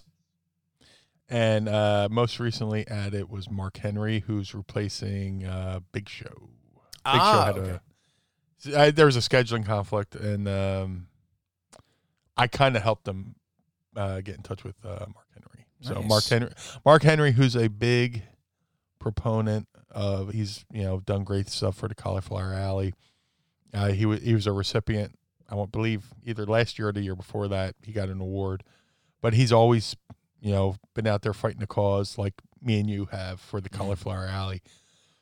Which you could go to Cauliflower Alley club.org and uh, join and join one of wrestling's uh, only legit charities. So, And you can check this out. It's just nine dollars or nine ninety nine maybe um, to to watch this and have it forever on FITE TV. You buy it, you got it forever. Um, And that money is going to uh, to the the CAC. Yeah. It's it's going to help wrestlers in need. Um, and that is a, a- an unfortunate segue that I, I definitely wanted to uh, talk about Tracy Smothers yeah, oh my god, um, yeah. just to send any and all best wishes that we possibly can to Tracy Smothers. But I'll let you. I mean, I I unfortunately have never met him, um, but Meanie, obviously you you have a, a close. A long time relationship with him, so if you can just kind of fill everybody in a little bit on how we need to be sent, sending some good vibes uh, his way for sure. Uh, yeah, man. Uh, Tracy Smothers is one of the people. He's probably you know. I mean, I train with Al, but you never stop learning in this business, and I have learned so much from Tracy Smothers uh, in this business. Uh, in you know, for the in the ring out of, in the ring stuff and out of the ring stuff. Um, yeah, Tracy's uh, in a bad way right now. Uh, he's battling cancer, and there's complications that go with that, and he's in the hospital. Uh, I sent my well wishes out on social media last night, uh, Twitter, Instagram, Facebook. I tagged uh, T- Tracy on Facebook, and he replied with a thank you. So, uh, if you follow me on Facebook, uh, you can send, send him your well wishes too. Uh, but yeah, Tracy's like been this ultimate journeyman wrestler. Uh, he started off uh, wrestling. In, well, I, he started. He wrestles. uh, He's wrestled everywhere. He's wrestled for Bill Watts. He wrestled in Florida. He wrestled for. the Dude, he wrestled a bear, as Mrs. Meanie uh, Yeah. kindly reminded me. You don't uh, you don't get much tougher than that. No, and he's got dude. There's video of it on YouTube. Tracy Smother versus the bear, and he runs fucking high spots with it. He does a fucking leapfrog and all this shit. He said he said he wrestled the bear, and the bear r- ripped his pants off, and he powdered out uh, out of the ring, and uh, you know because he was fighting for his yeah, man. I was fighting for my life.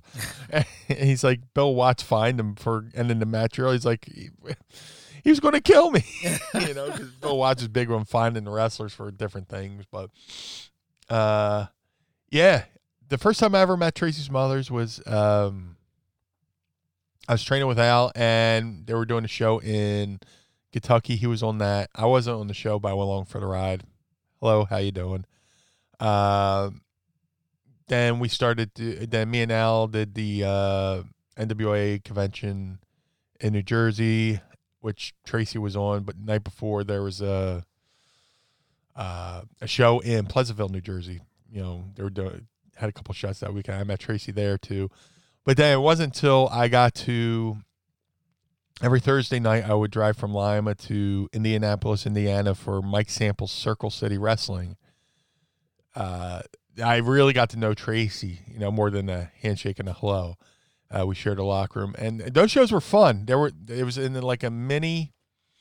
Uh, you've been to a car shop, like a car garage, where you you go to get repairs, right? And Sure. It's just uh, like one long hallway of a building with a couple lifts and stuff like that. This building used to be that, but what Mike Samples did was he put in like a couple, like two sections of bleachers, a couple rows of seats, and he uh, he put up like a drywall, decorated it. There was a one main entrance. There's a babyface heel walkway back to the lock, back to the locker room, and uh, you know Mike Samples called out. I was like, hey, I need a couple guys, so I started doing those shows. And he always he had uh you know he would have Tracy Smothers on the show he would have Ricky Morton on the show Sabu was on the show and me and a couple of Al students and a couple of local guys too. Um, uh, Flash Flanagan, uh, who everybody knows, uh, went on to do the WWE light heavyweight tournament, uh, IWA Mid South wrestler, great wrestler. You know, that's another friendship I still have to this day. But ultimately, uh, I met Tracy and Ricky at those shows, and I would go out and do my match. I'd come back, and you know, Ricky and Tracy would pull me aside and be like, "Hey, man, that was good, but do this, that, and the other thing, and next time, and all this other stuff." So, and uh, you know, I got all these, you know, with the news of Tracy's illness and stuff like that, and flaring back up. You know, I have all like the, the one like there's you, you see you see something and it's like a vision that just burns in your mind like it plays in your and like a loop over and over again like a recording you know um i did those shows for mike and then uh i moved back home to jersey. I, I joined ecw and like one night before one one random ecw show i'm uh there's like a area where you could peek out and look at through the crowd. Like so by you know a couple of wrestlers punched holes in the the uh the drywall. And you can just you, you know poke your head out watch the um the crowd see how the crowd's filling in or you go just watch the show but one night you know ECW arena I'm poking out I look I'm looking at the crowd and then I'm I my eye wanders to the left and walking in the building is Tracy Smothers with his Pullman bag and his Ribera jacket and his Zubaz pants. Like holy shit Tracy Smothers is here. And who knew that you know you know Tracy who I you know became acquaintances with in uh, Indiana for Mike Samples now he, he was we were sharing our locker room again in ECW Yeah. and little did I know that eventually he would go on to become one of my most uh, noteworthy opponents you know uh, me me and Nova battled the uh, the you know the bWo battled the FBI for months. Yeah. And every match with Tracy Smothers was you know a lesson. You know, it was like walking into a classroom and stuff like that. But like I've always said this online and it's it, it bears repeating. He was Tracy Smothers was the unsung hero for ECW. You Um, said that on this show a lot too. yeah, I I need to. And I, if I if I didn't say it, I got to say it a thousand more times. A lot of the ECW locker room owes a lot to Tracy Smothers because he would run like a old school Japan dojo before an ECW show with me and the rest of the young guys. He would get us in the ring. He'd have us warm up, do calisthenics, and then uh, do bump drills and then he would just like have us run spots and he would just tell, talk to us about psychology and stuff like that and there was a period in ECW where I was like uh you know trying to lose some weight and stuff like that and I lost like I started going to the gym with uh John Kronus you know during the week I lost about a good 60 pounds and every time I came back you know you know there'd be a week you know we do shows I work out with Kronus during the week and I go back to these. He's like, Meanie, you look good, man. You, you're getting big like uh, Terry. And like Tracy Smothers loved Terry Gordy. So if you're a big boy, he was like, man, I love that guy. He reminds me of Terry Gordy. uh, I forget there was one of the the uh, tough enough kids, Matt. Uh, I can't think of his name, and he loved it. Matt Morgan. Oh, Matt Morgan. I was gonna say Matt. Tracy Capitelli Smothers wasn't. loved Matt Morgan, like on Tough Enough. He's like, big boy, look like Terry Gordy. so if you were a big boy, look like Terry Gordy, Tracy Smothers loved you. So like I was, you know, and like when I started losing the weight in ECW, he was like, reminds me of when I saw you for Mike Samples, man. You had, you know, because I, you know, I was at Al's, I got in decent shape and stuff like that. But when you go back home and you got home cooking, you know, Oh yeah. yeah, grandma and ma's cooking, you know, I mean, you know, you, you can fall off easy. Uh, but you know, I started losing weight in ECW. He's like, man, you're getting back to that Al Snows days and stuff like that. And, and he was always encouraging, you know, he would always, he would help you fix the thing you did wrong, but he would never beat you up about it. And he always had like a good word, like, that's right, man. You you you you you, you got it going. You, you got it going, man. What, what's your deal? And I, and Tracy, that was his deal. I was like, "Hey, Tracy, how you doing? Hey, me, what's up, man? Why do I hate you? Why can't we get along? you know." Yeah, I remember one time me and uh, Al Snow were driving down the road, and and uh, Tracy Smothers is in his car, and he pulls up next to us. We look over, there's Tracy, and he starts doing his like little Tracy dances and stuff like that, you know, and you know, with the FBI dance, he would do the thing with his hand, and he's like, "I got my mind on my money and my money on my." He would just start singing like random rap songs, and it's like something you wouldn't totally not expect from Tracy Smothers, but it was awesome. And uh, or you, you'd be riding with him, and you know, like we'd be riding down the road, and you know, Tracy be talking, and out of nowhere, you just point off to the right to like there'd be like a field of cows that goes, "Hey man, there's your family. Why do I hate you, man? What what's the deal? Why can't we get along?" And he he would just fucking laugh. He would just fucking give you a little you know pepper, and you know. but uh, yeah, man, Tracy's um. The last time I, I was physically with Tracy was at the last WrestleCade, and uh, you know that it, it became apparent like how bad the you know the disease was. You know, cancer was hurting him and Yeah. stuff like that, and uh, like I, that weekend, I, I I personally just on the ride home because we drive down the WrestleCade, you know, to and fro, and uh, just because we love to drive, but on the way back, it really fucking got me and I just reached out to you know the whole East Side locker room. Hey man, get in touch with if you get a moment, reach out to Tracy. You know, Mhm.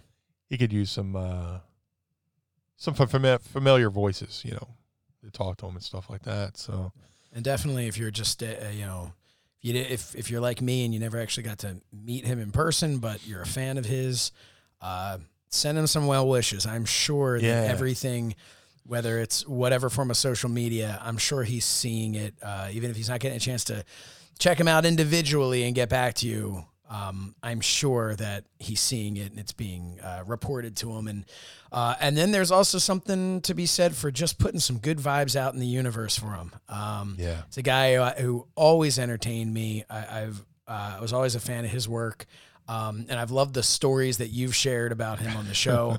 um, but yeah, man, just uh, pulling for him, and and hopefully uh, he's gonna he'll he'll you know kick out at two, as they say, and and uh, uh, Oh, and, uh, you know, uh, I'm sure the bills are racking up. So if you could go over And- to prowrestlingtees.com slash Tracy Smothers.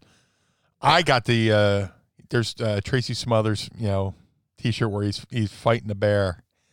And uh, it comes in black and white and it's a color version. So, and Tracy's got a awesome, uh, my Tracy, Tracy Root, Mrs. Meanie, went and got an awesome Tracy Smothers shirt, which is a recreation of uh, Metallica's Kill 'Em All album cover because Yes. uh, Tracy Smothers was known for saying "Everybody dies." yes, you know, know, as one of his rants and stuff like that. Is Tracy Smothers "Everybody dies," and it's, it recreates the um, Metallica uh, "Kill 'Em All" album cover. And the shirt was, was specifically done for CM Punk because CM Punk's a huge Tracy Smothers fan, yeah, and he wanted the shirt for himself. He's That's like, make the shirt for me, but give the artwork to Tracy. And so that's awesome. go over to Tracy Smothers Pro Wrestling Tees, support him. Uh, I'm sure those Yeah. bills are adding up. And that's again that brings us, you know, back to uh, the Cauliflower Alley Club. Um, that's Yeah. that's that's what they do. That's really what they do. Is is they, you know, if if there's a wrestler in need, they attempt to help financially in any way they can from the the contributions um, that are given, and, and those contributions again tonight uh, and whenever you're listening to this, it's available. It's, it's only ten bucks uh, on FITE TV. Get some. I'm sure it's going to be a lot of fun. Uh, I'm really excited for it. I'm going to be wearing either my Mind of the Meanie or my Meanie Toons tie. That's how pumped I am. Uh, I'll actually get dressed for the occasion. Um, but uh, From the waist up, at least. yeah, from the waist up. Um, but it, it, it's it's a great great cause.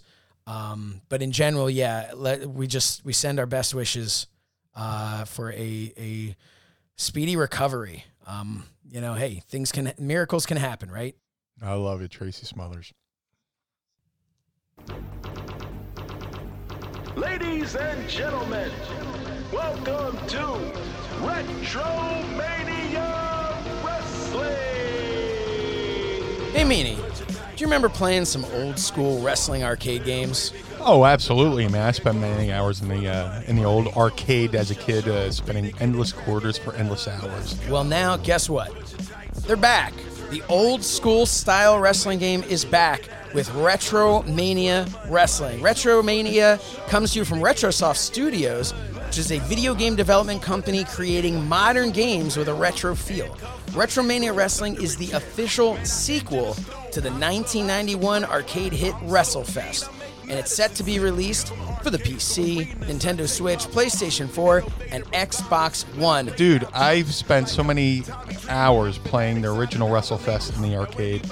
Now I get to be a part of the official sequel, and that is amazing. The roster is stacked from Hawk and Animal, the Road Warriors, to Tommy Dreamer, Nick Aldis, Colt Cabana, Johnny Retro, Matt Cardona, Brian Myers, and so many more. And as you mentioned, the BWO. That's right, all three of you for the first time ever in the same game the Blue Meanie, Big Stevie Cool, and Hollywood Nova.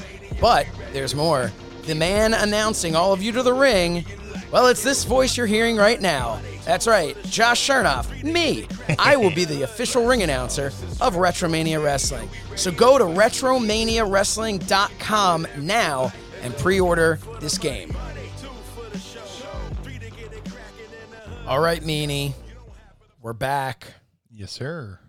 Um, I feel like it might be time, if you're up for it, Uh oh. What to did- ask Meanie anything. Oh, of course. It's time to ask me anything. All right. We've got some fun, uh, fun, fun questions um, that came to us. So let's see the first one that we have here. I don't have it right in front of me. I do have it right in front of me. Here it is. You liar, yeah, here it is. Okay, where the fibber. just scrolling along here. Okay. Uh Vanessa Bello. Hey, Vanessa. Um if I may, I have a question for the podcast. Out of all the promotions Meanie has worked for, was there one ring in particular that was more stiff than others? Oh my God, yes. Um, I'll right off the top of my head. I used when I worked for Norm Connors, uh, Steel City Wrestling in Pittsburgh.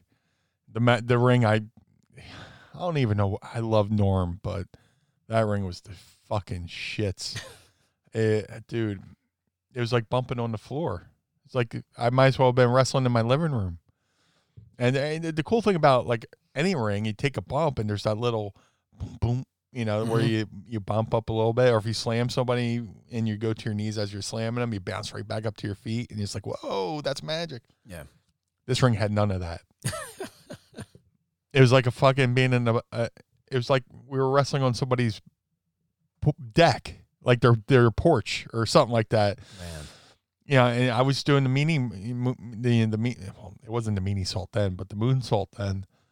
And I, a lot of times I would miss, and oh my god, Blow out your that ring that ring took months off my life. Just uh, yeah. Um, what about and then uh, uh, if I flash forward real quick, um, a couple summers ago, uh, we re- I wrestled for my buddy Julian for uh, Julian and Riley. They had Freedom Pro Wrestling up in Wisconsin, and they purchased according to them, they purchased the WrestleMania three ring Mhm. uh, from one of the Wild Samoans. I guess Samoans have like everything WWE. Um, and I got to be in that ring, and that you always heard legendary stories about how stiff WWE rings were. Yeah. That ring was rough. Um, like I said, Stevie was wrestling uh, Kevin Nash. We're doing BWO versus NWO. And right, right before the match, Kevin Nash gets to the mi- mic and goes, I'd like to thank whoever poured the concrete that's in this ring right now. And the whole crowd popped. So For it. it's funny you talk about the Samoans. Um, I originally trained at the Wild Samoan Training Center in Allentown, Mhm. Yeah. and they had two rings there, and then they had one ring up in Hazleton. Um, now the ring up in Hazleton, I I, I wonder if maybe that's the WrestleMania three ring that they bought. Could have been. because it Could had. Well, here's the thing: it had the WWF turnbuckle pads on it, which means absolutely nothing. You know, you Right. can those turnbuckles, those turnbuckle pads can go on anything, but. Um, but it was big. It was a very big ring, 20 by Like- 20. Yeah. Um, they had a, I almost want to say like a maybe like a 16 by 16 training ring in Allentown, which Mm-hmm. also had WWF turnbuckle pads on it. So that kind of, you know, gives you an idea. That definitely was not a uh, WWF ring. But that training ring was okay. That was pretty good. Um, the one in Hazleton, I was only in once, and it was solid. Like it, it, it wasn't really moving. But they had another ring that was their show ring. That was the one that they we rented it for, um, for TWF Probably- for my what's that? Probably from the Mest Brothers, right? Well, no, no, no, that wasn't from the Mest Brothers. No, the Mest Brothers were a different ring. I'll Their rings are fantastic. I'll. I was gonna say I'll get to that in a second. Um, so we rented back in '99. We rented this show ring um, from AFA, and it was solid. And it was. I, I can tell you, I took a power bomb on it. It it sucked. It was really bad. Um, yeah. Years later in 2002 we rented the ring from them again and uh and it was rough it was a rough ring just dropping an elbow on that like it you know to take your take your hip apart landing down on that you know That's when you start taking the uh, Nikolai Volkov baby tumbles bumps. Yeah, right. You just you know, flop to, you know, roll to your ass and then slowly roll to your back. Yeah. So what happened with with uh, with that ring in 2002? That was February 2002. We did another show in April. Um, scheduling conflicts didn't work out. We couldn't rent the ring from AFA, and that was when we were introduced to Mark Mest. And uh, we went up and we worked and At, we we like messed around a little bit up in the dungeon, uh, which was the Mest Brothers. You know, um, their their storage facility. Um, but they had this gigantic ring set up there that was just it was concrete. It was you know, and so we we've kind of got this little bit of like oh, oh man, this is gonna be rough. Like this is, and he's like no no no, we have a show ring. Don't worry. They brought that show ring, and I remember I was wrestling in a, a two out of three falls match. Which so I obviously, hate two out of three falls matches, but go ahead. what's that? I absolutely hate two out of three. Well, obviously, it's a two out of three falls match. So what's happening? You're going three falls. you know, you're obviously. Um, No, nobody ever gets swept in a two out of three Yeah. falls match. It's so fucking predictable. So I, I- I remember I was wrestling my buddy Mangle, and we had actually wrestled a couple months earlier in Office Ring. And so we go and we mess around before the show starts. And if you ever see a video of this match of me and Mangle, I am taking choke slams practically on the back of my neck because I was bumping like like Kanyon. Like it was it because it felt it was it was like a dream. It was amazing. And we could not believe when we got in that ring, we're bumping in this and we're just like like all of us are lighting up. Like this is the greatest ring we have ever bumped in. And it really the rings were incredible. But with AFA, so I always remembered like AFA's ring, like his show ring was and there's always like the rumor like they talk about in training that it was the uh it was like a converted boxing ring or like what I don't know if any of that was Yeah. true or not. It was just solid. But we used to like people would just wait there biting their nails for when we'd get split up in Allentown of which ring you were you were going to work in and train in because it was a big Right. class and they had the two rings there. Everyone wanted to be in the what we called the training ring, and no one wanted to be in the show ring. Um, but it was oh my god, it was it was brutal. And if I can tell a quick story that you might appreciate, uh, Yeah. have you ever met Gene Snitsky? Absolutely. Okay. Uh, I think you may have talked about it before. Well, Snitsky was training and also he was kind of training slash working for WXW at the time when I was training um, Yeah. with AFA, and he I had love Snitsky. he had nipple rings, um, and I will never Uh, I will never forget this. We were running a couple drills, couple spots here and there, little thing, and I don't even remember what the full spot was. But I remember what was supposed to happen was I was supposed to run, clothesline him, and just bounce right off of him. So that was kind of the drill. Like this is getting you a small guy like me working with this giant, right? So I'm supposed to run in, boom, clothesline, and I, uh, you know, as quick as I can, I attack the mat afterwards and we're going. People are doing it. People are doing it. It comes to my my turn. I have an elbow pad on. I go and I clothesline him, and all I know is I clothesline. I go back and thank God I was as small as I was and he was as strong as he was, because he basically bear hugged me as I was bumping and just caught me and yanked me into him because my elbow pad caught onto his nipple ring. no. And I can't say for sure, but I'm pretty sure he never wore a nipple ring in, in the ring again. I knew Um, as soon as you said that, I knew exactly where that was going. Yeah, and he was, I mean, he was so cool about it too. He's like, whoa, whoa, whoa, whoa. He's like, you got my ring, man. You got my ring. And I'm just, and I'm sitting there like, now I'm just like, I mean, am I gonna die now? Is that what's about to happen? Is he gonna Right. kill me? But he was very cool about it, and uh, yeah, and I actually, I You I just hung from him like a wind chime. Oh my god, I I just I and I I ran into him um at uh the Rock Bar in Fourth Street in Kentucky when we all went out. WWE was in town and we all went out from OVW, and it was Yeah. the first time I had seen him since that day, and. I went when he was wrestling with WWE, and I was talking to him, and I'm like, I don't know if you remember, you know, and he didn't remember me, but he sure as hell remembered that moment. Um, and Yeah. he's like, "Oh my God, that was you!" And so we had a lot, a good laugh that probably would not have had as good of a laugh had he not caught me. Um, Oh. but yeah. So anyway, that just popped in my head as a fun Snitsky story. You should have just said it's not my fault. Yeah. Right. um, but yeah, man, that was uh, that was a, a, good time. But no, those rings, man, they you catch. Dude, I a- got a- to. do- I went over to Europe for uh, WWE after WrestleMania 15, and the main uh, WWE America had the new rings. uh, I think somebody, you know, uh, you know, you know, begged them, to, you know, get new I, rings. I think over- the story is that it was after Hell in a Cell and Foley Yeah. when he went through the. Yeah, the somebody campaigned, "Hey, let's get these new rings," but over in England and Germany, they still had those rings. And I did a tag match, and uh, somebody suplex. I, I think it was yeah. Somebody held up. I think Bob Holly held up Edge for like a one of those standing suplexes, and they both took a bump. And when Edge bumped, he came up and he was just like, "Oh my god!" it's like where he's just shakes your spine. It's like, "Oh my god, it's so bad." Yeah, take take that out of your repertoire for the rest of the tour. Oh my god, it's it just becomes uh rest hold city. So so that's one of the things I wanted to ask you, and then I realized uh, I was going to ask you from twenty or from uh, ninety nine to uh, two thousand five, but um, but I guess they already had shifted the rings by the time you got there. when I was there, they had new rings. Yeah, what was the uh, so how were their rings compared to like ECW?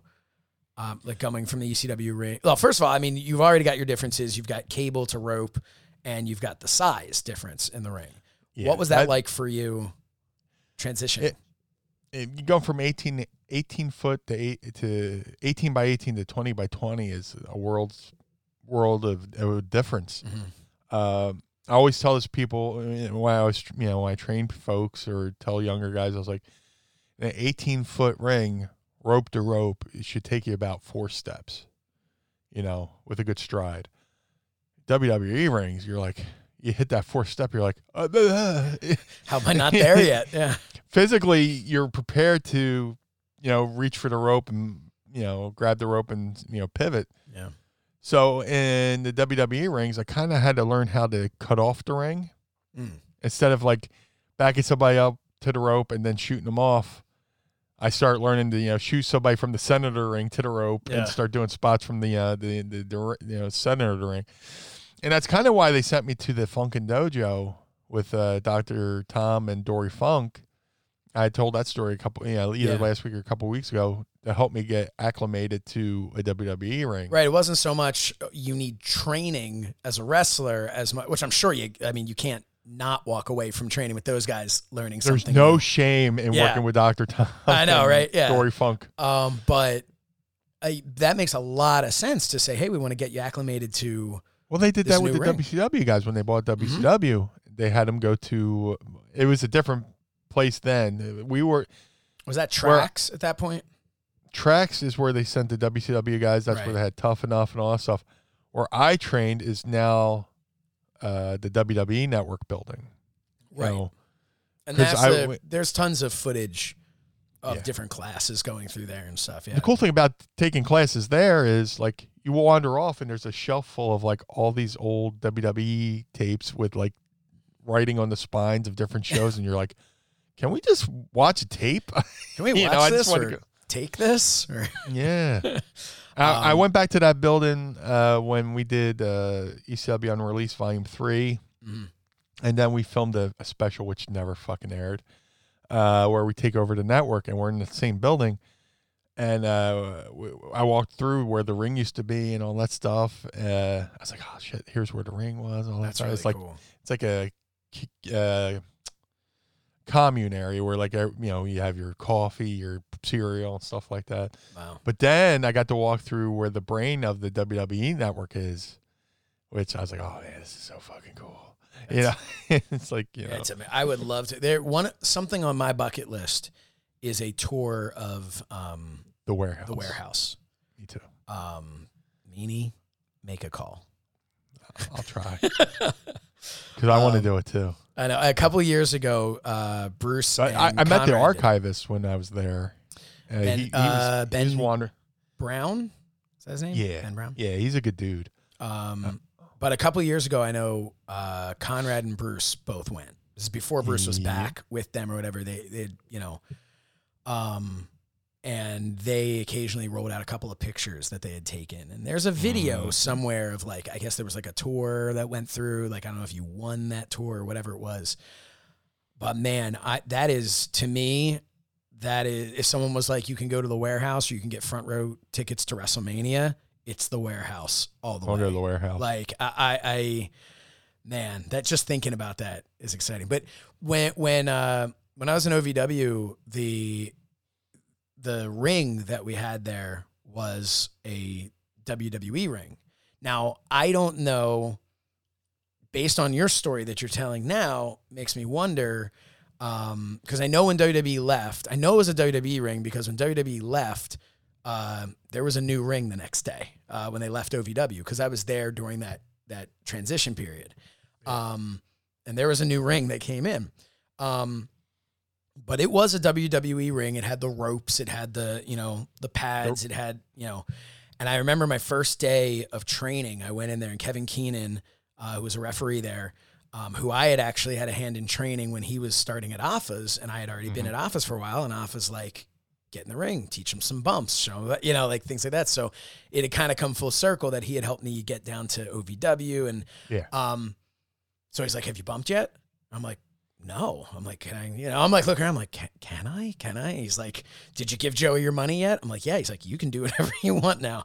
Uh, so I went in and I'm thinking to myself, this is the WWE ring. I'm, I'm about to bump in the sweetest ring imaginable. and I jumped as high as I could jump and I took that bump and man, did it hurt like a son of a bitch. and now I'm starting to wonder. and you're trying not to know. You're trying to know self. Oh, you know? yeah. You're like, oh, good. And- yeah, I'm good. And as time went on, I mean, I've got there's video somewhere if people want to try hard enough to find it. There's video somewhere on the internet of me jobbing out in some sort of uh, dark match thing or something like that, and I'm taking like a spinning power bomb thing, and I, I and I took it like a champ. Um, but it never hurt less. Yeah. You know, like Yeah. and and now I'm wondering, yeah, WWE gave that ring, but I'm starting to wonder if this like the story you're telling, if WWE's like, we've got our great rings for our show rings and all this stuff, and oh, OVW needs a ring, yeah, give them one of those old uh those have been. old rings. So I yeah, I wonder um but yeah, but I just I upstairs in, and I may have told this on the story once before, but upstairs uh, at OVW, they had like this um, almost like crow's nest type situation. Like they had a hard cam that was all the way up there that shot down and Yeah. random boxes, whatever.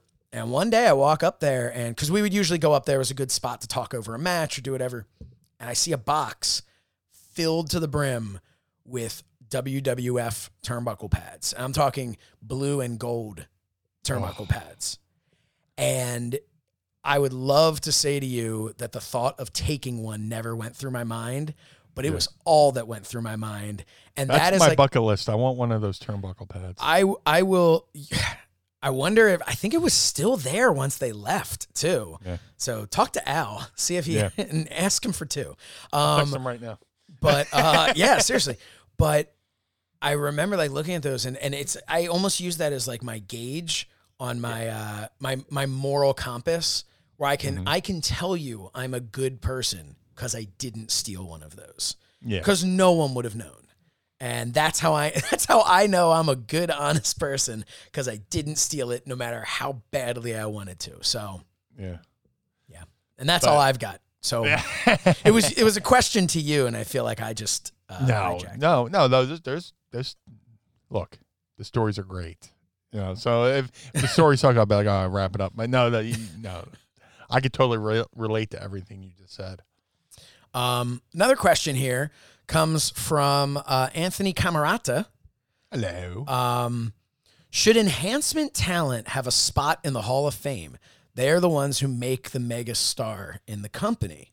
Um, ma- Absolutely. he says mainly talking about mid cards. Uh, and he also says I have a blue and gold turnbuckle pad. I'll post a pic in the group. Is that it's like legit? Like like not just a like a replica? We need to get to the bottom of this. Uh, post that in our Patreon Facebook group, Anthony, um, and also post your PayPal information. Um, so I'm just kidding. Send it as a gift. Uh, so, um, Meanie, what what are you thinking? I mean, he's talking about like, okay, so you're talking about mid card. So my question is, well, that's not enhancement talent. Mid card isn't isn't enhancement. So are you talking like from like let's say for instance, I'll I'll piggyback off of this question, Meanie. So like, do you think a Barry Horowitz, for instance, Absolutely. I agree a hundred percent. Yeah. Um, Iron Mike Sharpe, Yep. Pez Whatley. Yep. You know, um, yeah, I think these are people. Um, I mean, maybe Because- not If you know their name, Right. something to get over. because these were were journeyman wrestlers who back in the day, like you knew them because they were, you know, they were enhancement. You know, we talked about Tracy Smothers earlier. He came in as should be in Freddie Joe Fame, yeah. Floyd. Well, I mean, Tracy Joe or Tra- Freddie Joe Floyd, Tracy Smothers should be in, in any Hall of Fame, but Yeah. um, Freddie Joe Floyd, TL Hopper, The Goon. There was that time period that people look back at poorly. Um, but the intention behind those characters, from what I've always understood, was instead of just beating quote unquote jobbers or enhancement talent or local enhancement talent or whatever, the idea was we're going to get TL Hopper over as like this new character. So when you beat, when our stars beat him, it means more than just this guy you don't know. That was kind of the the idea. From what I understand, like there was never like a Freddie Joe Floyd's going to the main event of WrestleMania. Like that was never that wasn't what he was hired for. So Right. um but yeah, I mean there's so many of those those guys that we remember. But at the same time, I think you know where nothing against those guys. Where the hell are the referees? Oh, absolutely. You know, I, um, look, look. I, everybody on the show is important. You know, from you know the opening match to Mhm. the main event to the people who tear the tickets. You Yeah. know, and uh, people have different Hall of Fames and they have their different criteria. Uh, you know, I, I think some of them are. Oh, well, he drew this amount of money, uh, which is all important and stuff like that Sure. too. But in wrestling, you know, the, the important part is getting over and being over and staying over to the fact that where, you know, 30 years after you, you've re- retired, people still talk about you. People still clamor to see your matches on whether it's YouTube or the network or whatever. You know, if you've done that, you deserve to be in some kind of Hall of Fame because you are famous. it's the Hall of Fame, not the Hall of Stats. You know? Yeah. So, uh, Well. I mean, wrestling doesn't have stats like football, this, that, and the other thing. And, you know, these people try to, you know, well, it's about, you know, how many tickets you sold, and, uh, which really isn't a criteria anymore because it's more about the, the company than the individual wrestler, so, think- so to speak. Every Hall of Fame class seems to be booked like a show. I mean, it's booked to be. A, It a- a absolutely show. They have their headliner, all that. But I've Headliner, tag team. I've never uh, seen a problem with the idea of saying this class is going to be your main event star, tag team, a mid card guy, an enhancement guy, a referee, and somebody on the crew. Whether whether it's someone in in the who works like you've never even heard of them, someone who's a cameraman. Well, Warrior said that in his speech. That he Warrior said said there needs his- to be a Jimmy Miranda award, "Yep, he uh absolutely should be. oh Jimmy Wait, that- Miranda was, uh, you know, the, yeah, the heartbeat. You know, yeah, everybody, all the boys loved him. He helped the boys with everything. And you that's when you know, and, and they took the Warriors' speech and they only used part of it to create the Warrior Award. Don't get me wrong, the Warrior Award is awesome. Uh, it's a, an incredible thing for them to be able to give, um, but it wasn't what he was, what he was Aiming for. championing for. You know, Right. and so I think you know people we've said in the past, uh, you know, people talk about you being in the Hall of Fame. I think you, uh, as part of the BWO, should be in the Hall of Fame. And the reason I think, as part of the BWO, and we've talked about before, people still remember the Job Squad and everything, but the BWO is something that is very much still remembered today as a big act in ECW. And then you had your stint in WWE. And of course, you had your stint doing your stuff with Goldust and all of that as well. That is very memorable. But BWO, and you, I mean, you know, look at the belt. You know, the belt behind you doesn't say Job Squad, it, right? Yeah, It says BWO because that was that was your thing. Um, Al's got the job squad belt. does he really? He has one. Yeah, That's awesome. Um, but again, Al is more associated with that. But uh, Al Snow, another guy, where why isn't he in the Hall of Fame? But He- oh, he will be. He has to be. he has to. That's a Just for you know, besides in the ring for everybody he's trained. yeah. Um, but that's but that's kind of my point. Is like, you know, people could look at that and it- it's not a competition of should the BWO go in or should you know Batista go in. It's like no, we're not having the conversation of who was who won more world championships, who was the you know Right. the reality is you were an important part of of wrestling history. People still remember it. The BWO shirt was the highest grossing shirt in ECW at a time. Like Yep. there's something to be said for it. There's a reason why when your music hits at Ring of Honor for a battle royal, people go nuts for it. you know, like I don't know. To me, and and I won't keep going on because I'm I'm you know making you blush. But the uh, but Please. but the reality is there is a place in the Hall of Fame because, like you said, everybody matters. But at the same time, if you don't have that that comedy match, if you don't have that uh, the the squash match, if you don't have the the classic catch as catch can wrestling, there's there needs to be a little bit of everything. I- I've heard Eric Bischoff before talk about it as being a buffet. You know, a wrestling show should be a, a buffet. So th- to me, I, I usually I usually say wrestling a wrestling show. Uh, buffet is a good term, but you know, bowl of Chex Mix. You might not like the you know the Yes. pretzel, but you like the peanuts or the cereal or Yeah. you know, something like but that. you take one component out of that yeah. and it's not the same and that's why i think so you know it's yeah so i mean short wrestling answer shows long. have ebbs and flows and all that stuff and Mm-hmm. you know you can't have you know you got to bring them up you got to bring them down up down up down make them laugh make them cry Yeah. And you know in ECW we were placed perfectly to where like something either spectacularly happened or you know something really violent happened and they need to lighten the mood so the the match after us Mhm. you know I mean if you you put those two matches together the crowd might be a little bit worn out, so you just put uh, you know us in the middle.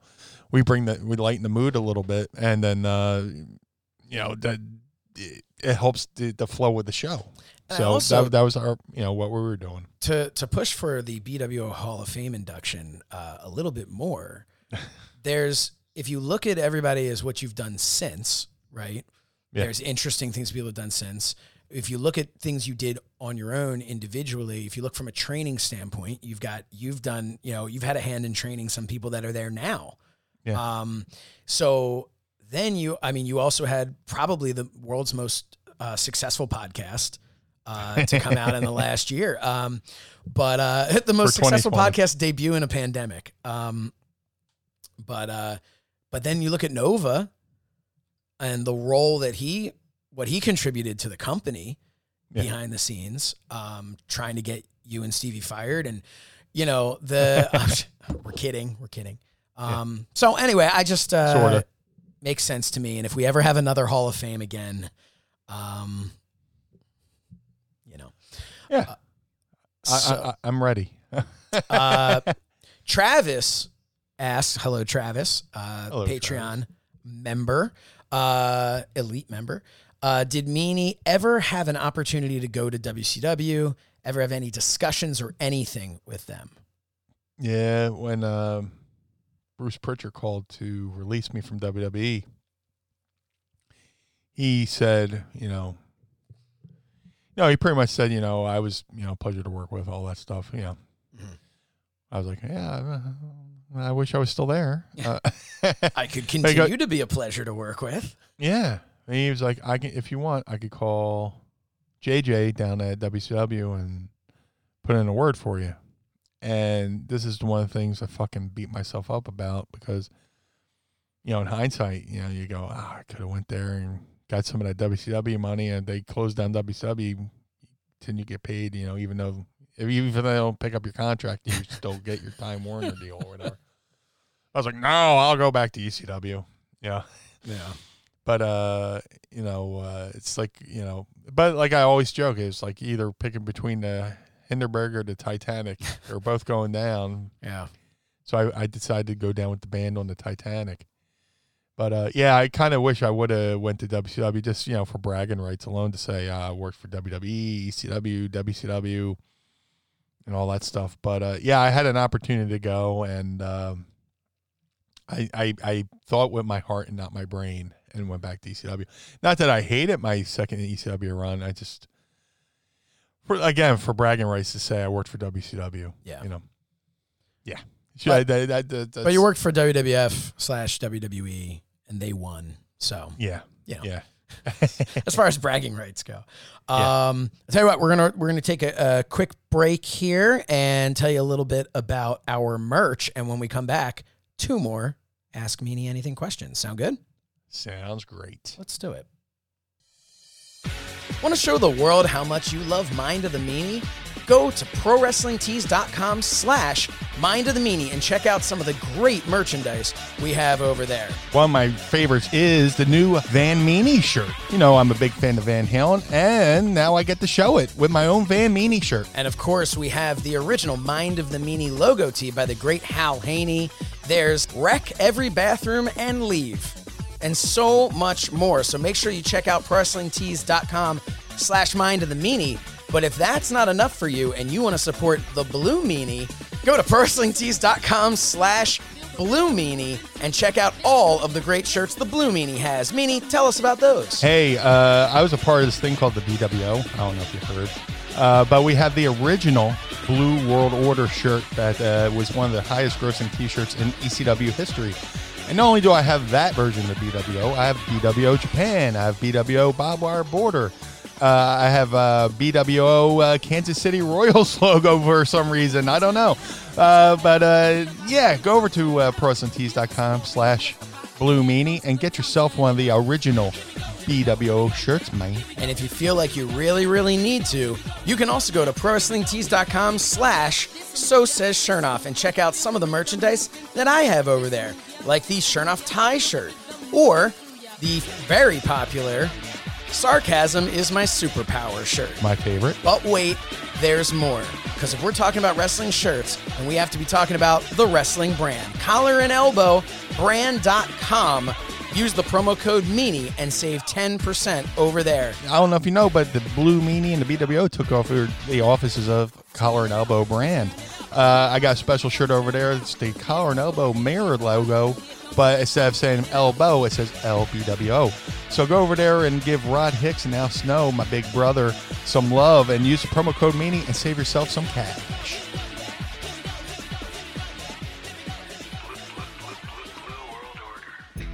Like what you hear on Mind of the Meanie? Then come join us over at patreon.com slash Mind of the Meanie and become an official member of the Pod Squad. We have exclusive merch, monthly watch-alongs voted by you, plus you get to watch every episode of Mind of the Meanie live. It's like Fight Club, except we, uh, we talk about it. If you want to be a, a super secret Pod Squad member, come join us on Patreon. And aside from everything I mentioned before, you also get 20% off all of your merchandise over at ProWrestlingTees.com slash Mind of the Meanie. And there's just so much more. So head on over to Patreon.com slash Mind of the Meanie. Check out everything we have to offer and become an official Pod Squad member today. Say hello to the Pod Squad, man. All right. Thank you for listening to those wonderful commercials. Uh, Yes. another question here from. Samurai Artist Management. What's your favorite venue to wrestle in? You may have answered this once before, but I don't remember, so I figured might as well ask you again. I mean, Sub Arena is my always go to because, you know, that's where I made my name. Mhm. Uh, but if I had to pick something that wasn't ECW Arena, oh man, I mean, the, of course, the Garden, which but I only worked there twice. I wish I could have worked the Spectrum. Um, if I had to pick, uh, probably uh, I would have to say, uh, the Golden Dome in Monaca, PA, for uh, the the in Rostraver, uh, Pennsylvania, where the uh, no no that was that was, that was the ice rink, uh, the Monaca the Gol- Golden Dome in Monaca, Pennsylvania, where they had uh, one uh, the November to Remember. Mm. I forget which number. I think it was ninety seven. Uh, that was that was a blast to, to work in because just every time you you pulled up to the building and it had the you know, it's like the it's like an arena, but it was like almost like a football stadium dome, where like I always called the the building looked like a lemon meringue pie from the outside because it had this like white dome and it's like ripply and stuff like that. But uh, the cool thing about that building is it was you know you had the ring in the middle, it's surrounded by bleachers and seats. But then there's like a little stage you can kind of where they they had the weight room for whoever I could maybe the local basketball team because it was a, it was a basketball arena, and uh, you could go up on the stage and watch the show, uh, kind of discreetly, you know, unless you know you're facing you know the bleachers and people in the bleachers are watching up. But uh, yeah, and the locker rooms were uh, cool too because they were connected, old school, you know, uh, metal lockers and stuff like that. If you watch uh, the November to Remember, somebody just posted this on Instagram where Al Snow was scheduled to wrestle in November to Remember, and he had to back out due to an injury, and he's having an argument with the head. And he said the head stooged him off to the office, and they pulled him from the pay per view. but in the background, you see me like it's like kind of like an Alfred Hitchcock thing where you just see like me out of character getting ready for uh, the match where I'm you know putting on my Daisy Dukes and my half shirt and painting up my face Oh, and like me and Nova are like looking at Al like he, is he really talking to the head? Yeah stuff like that. So that was all filmed in Monaca Pennsylvania. There's a lot of cool you know uh, promos there. Uh, but yeah that was a great building uh, great atmosphere. Crowd was always rowdy there. Uh, that was the arena where Sandman and the New Jack took a bunch of acid and they uh, thought Sab- Sabu had a little mini dog Mhm. little like poodle slash whatever, and they uh, took so much acid they thought Sabu's dog was a, a lizard. And that night, New Jack goes to the ring. Like New Jack was walking around the back of the locker room going, "Here, lizard, lizard, lizard, lizard, lizard," to Sabu's song. Wow. and then he goes out and does his match and uh, gets on the mic during the match. He goes, "Here, lizard, lizard, lizard, lizard." And I, I walk over, I walk past Sam, and he's he's looking at me like this with his teeth grit like this.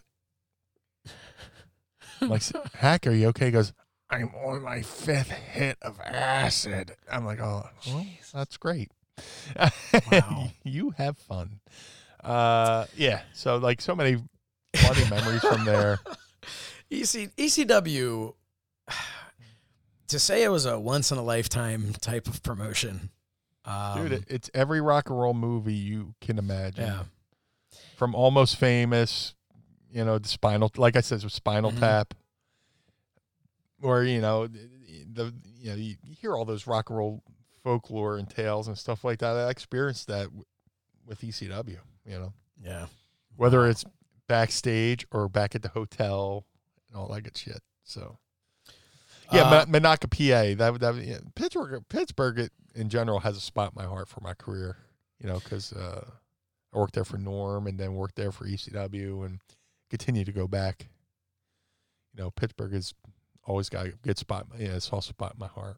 You know, I spent a lot of time putting myself over talking about places I wrestled before, but man, did you and I wrestle at different places. Like my favorite one would have to be that skating rink on 309, uh, or these tiny, you know, like you've got like such cool stories. Um, uh, here's a question from uh, David Crumpton. He asks, "Are we related?" Um, so reason to join. Uh, there he is. Uh, Reason to join Patreon so you can yeah. see. uh, Um, no. no, no, no. we're not. Grow that beard a little bit more. Yeah. Maybe. Um so here's uh our last question here comes from Adam Scholes, our good friend across the pond, uh lying in bed, lis- uh listening right now. Uh he says hashtag ask meanie, uh, who is slash was your favorite British band? Mine is Whitesnake. Oh. Favorite British band? Huh. Oh man, there's so many of them. Um, I'll give you a little. Uh, they were over, but they should have been bigger. The Wild Hearts. Hmm. Um, yeah, the Wild Hearts are a really good British band. Probably one of my favorites. Uh, a lot of their songs I listen to, and I keep singing their praises. Um, currently, it's probably the Struts. Yeah, yeah. Me and Mrs. Meanie love the Struts. Uh, current British band. Uh,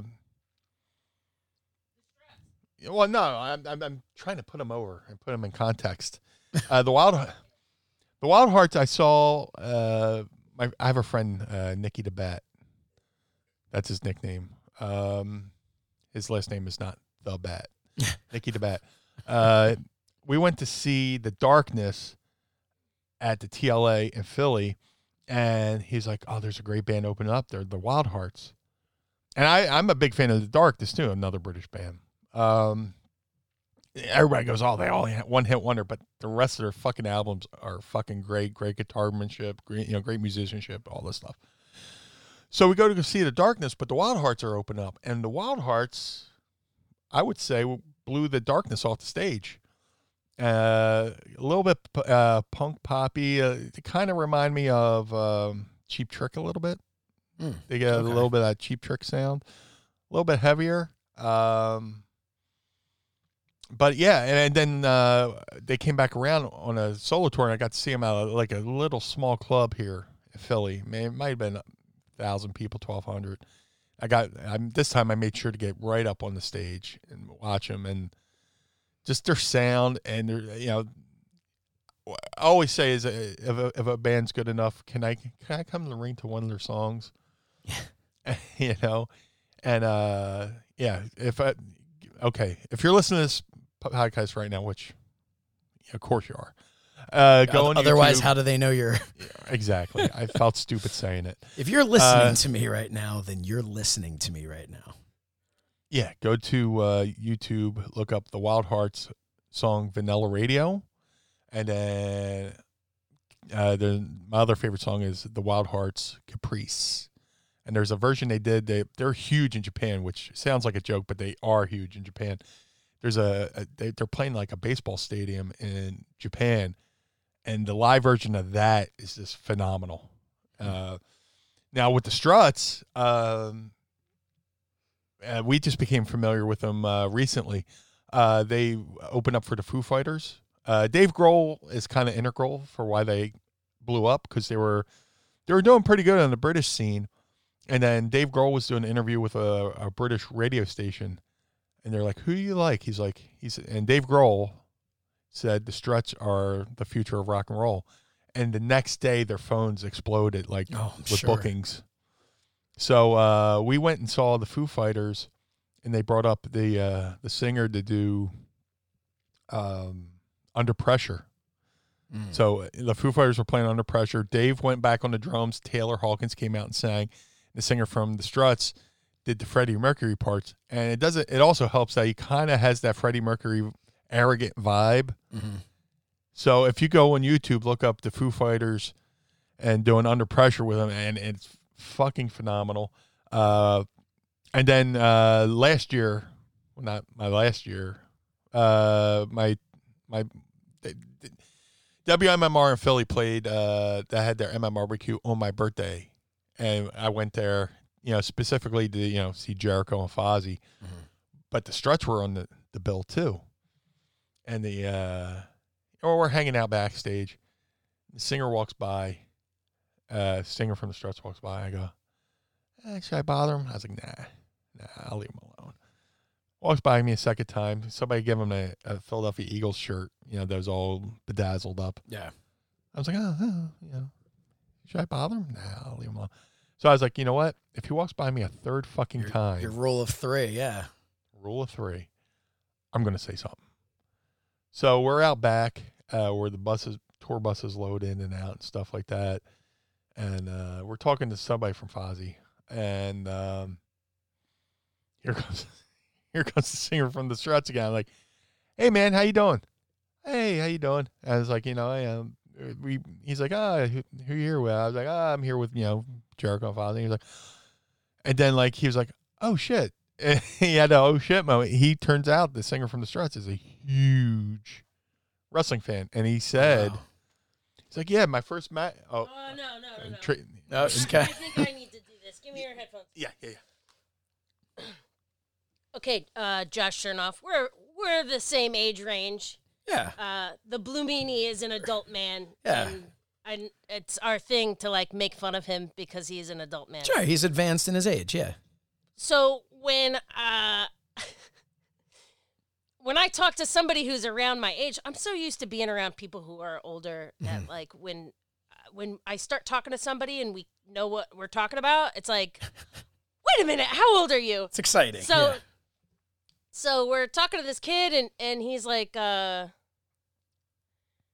he's like, "Oh, I remember the first wrestling uh, that I ever saw." And a lot of people are like, "What's like what's your first match you've ever seen?" And it's like, "Oh, you know, Savage Steamboat or whatever." Like you I'm expecting something 80s or, you know, even bef- he goes, uh, "Oh, my first the first match I saw was uh Undertaker Mankind buried alive. And I went, wait a minute, how old are you? it's like Oh, you're man. waiting for this, like Andre the Giant. You know, no, it was Undertaker Mankind buried alive. I went, huh? What? It's you know what? It's so funny you say that because like there will be I'll see posts online and you know you're reading things like someone will tweet out like you know what was the first match you saw or something like that, right?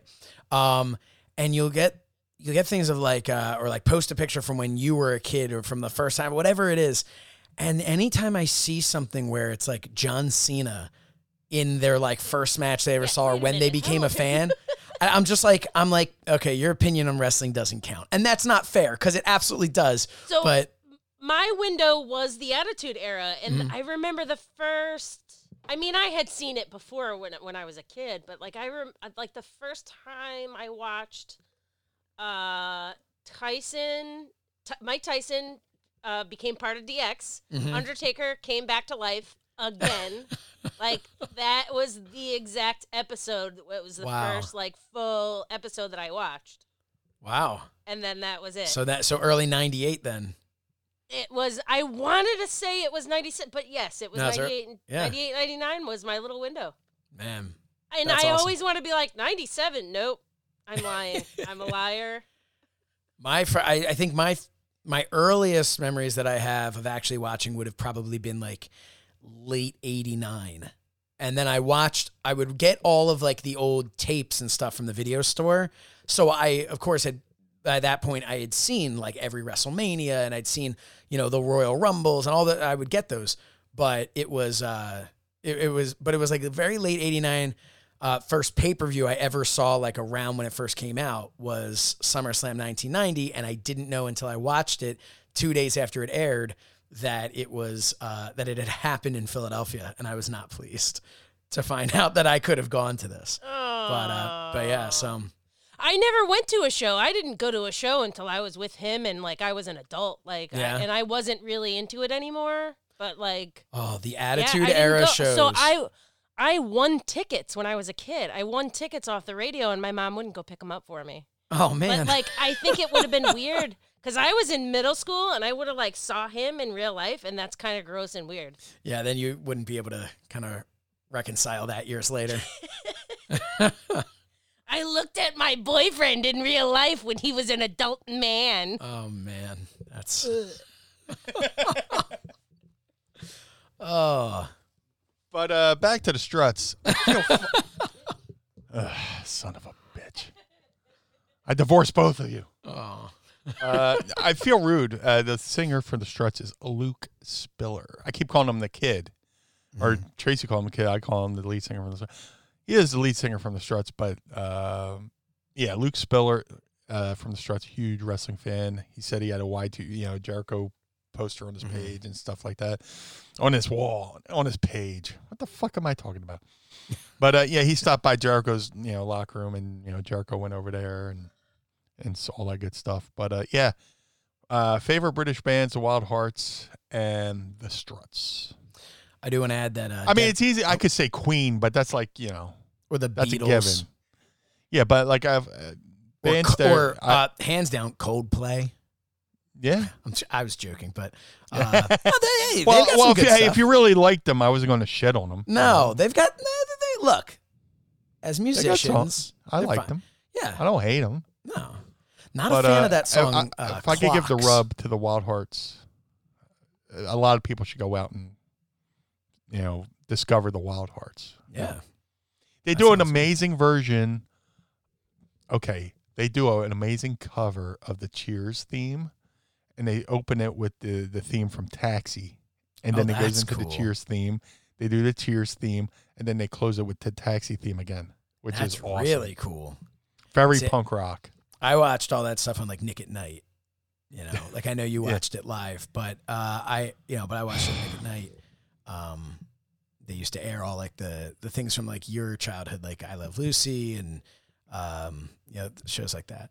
Um, Welcome to the De- last episode of my. De- Devin Miller um, just sent us a little message here. Uh, says, Easy Shernoff. I was born in 97, but I'm very well studied in wrestling. My opinion matters. Haha. Yes, your opinion, of course, does matter. Um, and that hurts sometimes to say that when I want to, because all it is is a commentary on how old I am. It's not a commentary on anybody else. It's, it's, it's for me to be interacting with someone that I think is a, a, a peer in in age, right? That I think is a similar Mhm. age to me. And I'm like, dude, you remember at WrestleMania 10? And they're like, nope, born in 97. And I'm like, but what? You know, like it doesn't even make any sense. Like, how could that be? Um, but so uh, yeah. annoying. No, I mean, you know, Meanie understands that too. With like, uh, God, like, what were some of your good Killer Kowalski when he was on TV? Yeah, I was there when he ripped off Yukon Eric's fucking ear. Yeah, when his ear came off. Uh, yeah. But uh, I lived long enough to see Yukon Eric and Cactus Jack lose their ears. In Um, action. Which actually reminds me, how, like, because we only saw it in black and white. But Gorgeous George, what was was his attire like in color in person? What's that? What about What? Gorgeous George? Nothing. I don't. Call, I Oh, was just calling. son of a um, that's all our questions for Ask Meanie. Um, this That's might. me having a senior moment That's fine. It's okay. You're young. You're young, and at heart. I don't know what camera are you I'm young- using because you young at look a heart, hell of a yeah. lot better than I do. I'll tell you that much. I, I'm I like- aged into my look. Yeah. You know, I uh I aged into my eyebrows when I was really young. They were uh I always call them Eugene Levy esque. Wild Bill Um, Curry. But what? Fucking Google, Google Wild Bill Curry. Look at his fucking eyebrows. Oh. I always say I'm uh on- I'm on the verge of Ernest Borgnine. yeah, Tracy says the Juice Man. But yeah, my fucking eyebrows. You can fucking just comb Oh God! Wild, Wild Carey. Yeah. Oh man, yeah. No, but I, I, I mean, there was a definitely a time in my life where I was. It was around like puberty, where like you know everything start things start changing, but not at like the same time. You know. Right. And like that's why you'll see like a kid who's going through puberty, all of a sudden he's got these like super long arms and like legs, and like you're like, but, you, but he still is very boy esque, and it's like like weird to look at. You're like you're watching. It almost is like you hit click the pause button between like Bruce Banner and the Incredible Hulk, like mid transformation, you know. Yeah. But um, yeah, but like my eyebrows all of a sudden became these like thick, big eyebrows, and my face like it took time to grow into it. But uh, It's like when the dog uh, you got a puppy that grows into his oversized paws. You know. Yeah. One of those I forget what those those red dogs or whatever they are. They fucking my neighbor had one, and the, the puppy had big ass fucking paws. and you know they're going to be gigantic. Yeah, he Yep. grew into them. You know. Um, Travis from from Patreon uh, says, "I wonder who the oldest and youngest Pod Squad members are. I'm definitely feeling older now. Born in '85. Well, I was born in '83, so Yeah. if I count as a Pod Squad member, then uh, then I'm Well, you all are. You know. yeah. Uh, but no, but Meanie, uh, right now, you have to imagine that we've got some listeners that are older than you. Yeah. Right? just kayfabing about it. Yeah, they just don't. Nobody wants to say anything. Yeah. Um, Pussies. come on. How old are you? Tell Post us. your age, you fucking pussy. Yeah. Just throw up your social security number there too while you're at it. Um, mother's maiden name. Um, yeah. So I guess uh, tonight we've got uh, we've got some more work to do. We have I think we have six or seven more shows to record tonight. Yeah, why not? Uh, uh, little spoiler alert: we might have a guest co-host next week. Yes, we're uh, we might we might. I think Um, it's uh, it's. Pre- I'm pretty sure it's yes. Yeah. Oh, it's definitely a yes as far as their interest.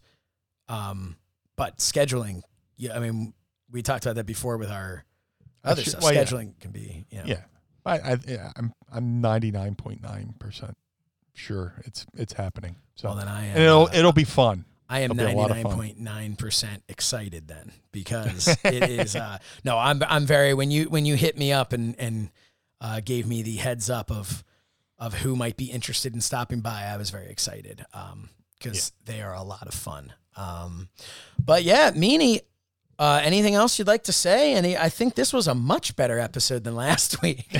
yeah, uh, we we definitely had a smoother opening to the show. Uh, if you can, Gotta love like our said- smooth openings. Yeah. Smooth ya. Uh, shout out to the Bullet Boys uh, for that horrible rendition. um, but no, like I said in the beginning of the show, uh, go over to Pinterest and look up Pin for the Win and get some of the Mrs. Meanie Etsy. Oh crap! Have we been saying Pinterest? Etsy. Etsy. Etsy. Is that what somebody had sent us a thing? They said it's Oh Etsy God. meanie, and then they said, "Sorry, I fact checked. I apologize." And I Oh. thought they fact checked themselves, and I thought they were saying that the thing was called Etsy meanie. That was our friend Devin, um, uh, who also, you know what? He also asked another pretty cool question that I kind of want to put in here, but Go ahead. um, uh, now that I'm scrolling back and see that I missed it, uh, Meanie Devin Miller writes, "What's your favorite movie franchise?" Favorite movie franchise? Uh, for shits and giggles, uh, Major League. Ah. Yeah, I that, that that was you know Major League was one of the few movie. I'm a big sports movie guy and uh, comedy guy, so the fact that you know Major League One was great, and then when they do Major League Two, they couldn't get uh, Wesley Snipes for the second one, but they had this replacement guy just take constantly taking they you know, Major League Two, they were constantly taking jabs at Wesley Snipes because he didn't want to do the sequel because he wanted to be an action movie star. So his character, when they, you know, Willie Mays Hayes, Mhm. when they recasted him, uh, they're like, "What you do in the off season?" And they have him, you know, showing all these uh, fake action movie, Yeah. uh, uh, oh, what are they called? like the trailers. Sneak, posters. yeah, the trailer, the sneak preview. Yeah. And they had one where it was Willie May Hayes, Willie Mays Hayes with Jesse the Body Ventura as White Lightning and Black Thunder or something like that. And they were doing it. They did a fake movie trailer. So yeah, uh, the, the, and besides Major League movies like Major League, Spinal Tap, and uh, you know um, Major League, Spinal Tap, and Slapshot Mm. that's ECW right there. Those movies are totally ECW. I can watch those movies and go, yeah, yeah, I can see that happening in ECW. Or, yeah. So, I- I, mean, so- the Dudleys were based off the Hanson brothers from Slapshot Yeah. too. So, anyway, so I feel like if I had to choose one, it would be. but the uh, Slapshot sequel sucked. Yeah, so, so, it's not really the franchise. Um, no, I uh, if I had to pick one, I think right now it would have to have been that whole block of Marvel movies. You know, Yeah, the, I need to uh, watch those. Oh, dude, so good. All the ones that that the the the Avengers, anything that kind of was like a piece of the puzzle of the Avengers. I need the chronology. So You you know. need the chronology. You need to make sure when you look it up, the chronology of how to watch it, not Yeah. the chronology of of like their timeline. There's like a movie, then the sidebar movie, and then the main Mhm. movie. You know, But you'll like- get something like uh uh I think like Captain Marvel, which takes pl- or I mean there are certain things that take place in like the 80s. But so you'd think like, oh well I have to watch those first. But no, you don't watch those first. You watch those based on when they've come out and you know. right. Um, so just go based off of release dates. But otherwise, I would have to say my. So I think my my two that are tied would have to be Back to the Future and Ghostbusters. I feel like those would have to be my two, like favorite. Fran- I know I wasn't asked the question, but you know, Yeah. um, but I like to give my answer. Part of the show, sure enough. I know. Apparently, allegedly, I'm Yeah. part of the show, But uh, and Etsy, proud to be. Etsy. go Etsy, to Etsy, pin, in for, the, win. win. Take this word. Uh, okay, take this and splice it in. Etsy. Not- You have to go to her. Uh, you have to go to her Etsy page. Yeah. It's Etsy slash pin for the win, and get Um, her sticker packs and buttons. yes and Because she worked definitely- she worked really fucking hard on those things. And uh like I said, we want to see uh see him around town and uh, oh look what I found. Yep, always right. Look what I found, and that's how we'll know that you put it there. But the police will not, Wink. because that's what they're that's what they're doing with their time. They're tracking down the people putting stickers out in places. Um, but hey, this has been a lot of fun. This has been a really good show. Um, Great show. Yeah, this was this was good times. I am energized from my tiny little bit of aha uh, caffeine stuff. I think this is a winner, and you might see this uh, later on on FITE TV. So if you're watching this now, and if you're watch if you're listening to this later, uh, still go to fite.tv and uh, and it'll be well worth it to check out the uh, the ColleCon uh, that Meanie and I will be a part of later on. Check out Meanie Toons at Mind of the Meanies YouTube page, youtube.com slash Mind of the Meanie. Follow us on social media at Mind of the Meanie across the board. Follow us as individuals too, if if you're into that kind of thing. He's at Blue Meanie BWO. I'm at So Says Shernoff. Uh, you heard all the stuff about our merch. You heard all the stuff about our great sponsors, Homage and Retromania. Retromania putting out some really cool uh, videos on social media, so give them a follow as well. Uh, but yeah, I think that's really it for us. Um, so for the Blue Meanie, I'm Josh Shernoff, and we will see you next Monday for another trip into the mind of the Order. The world of MLW radio never stops. Etsy.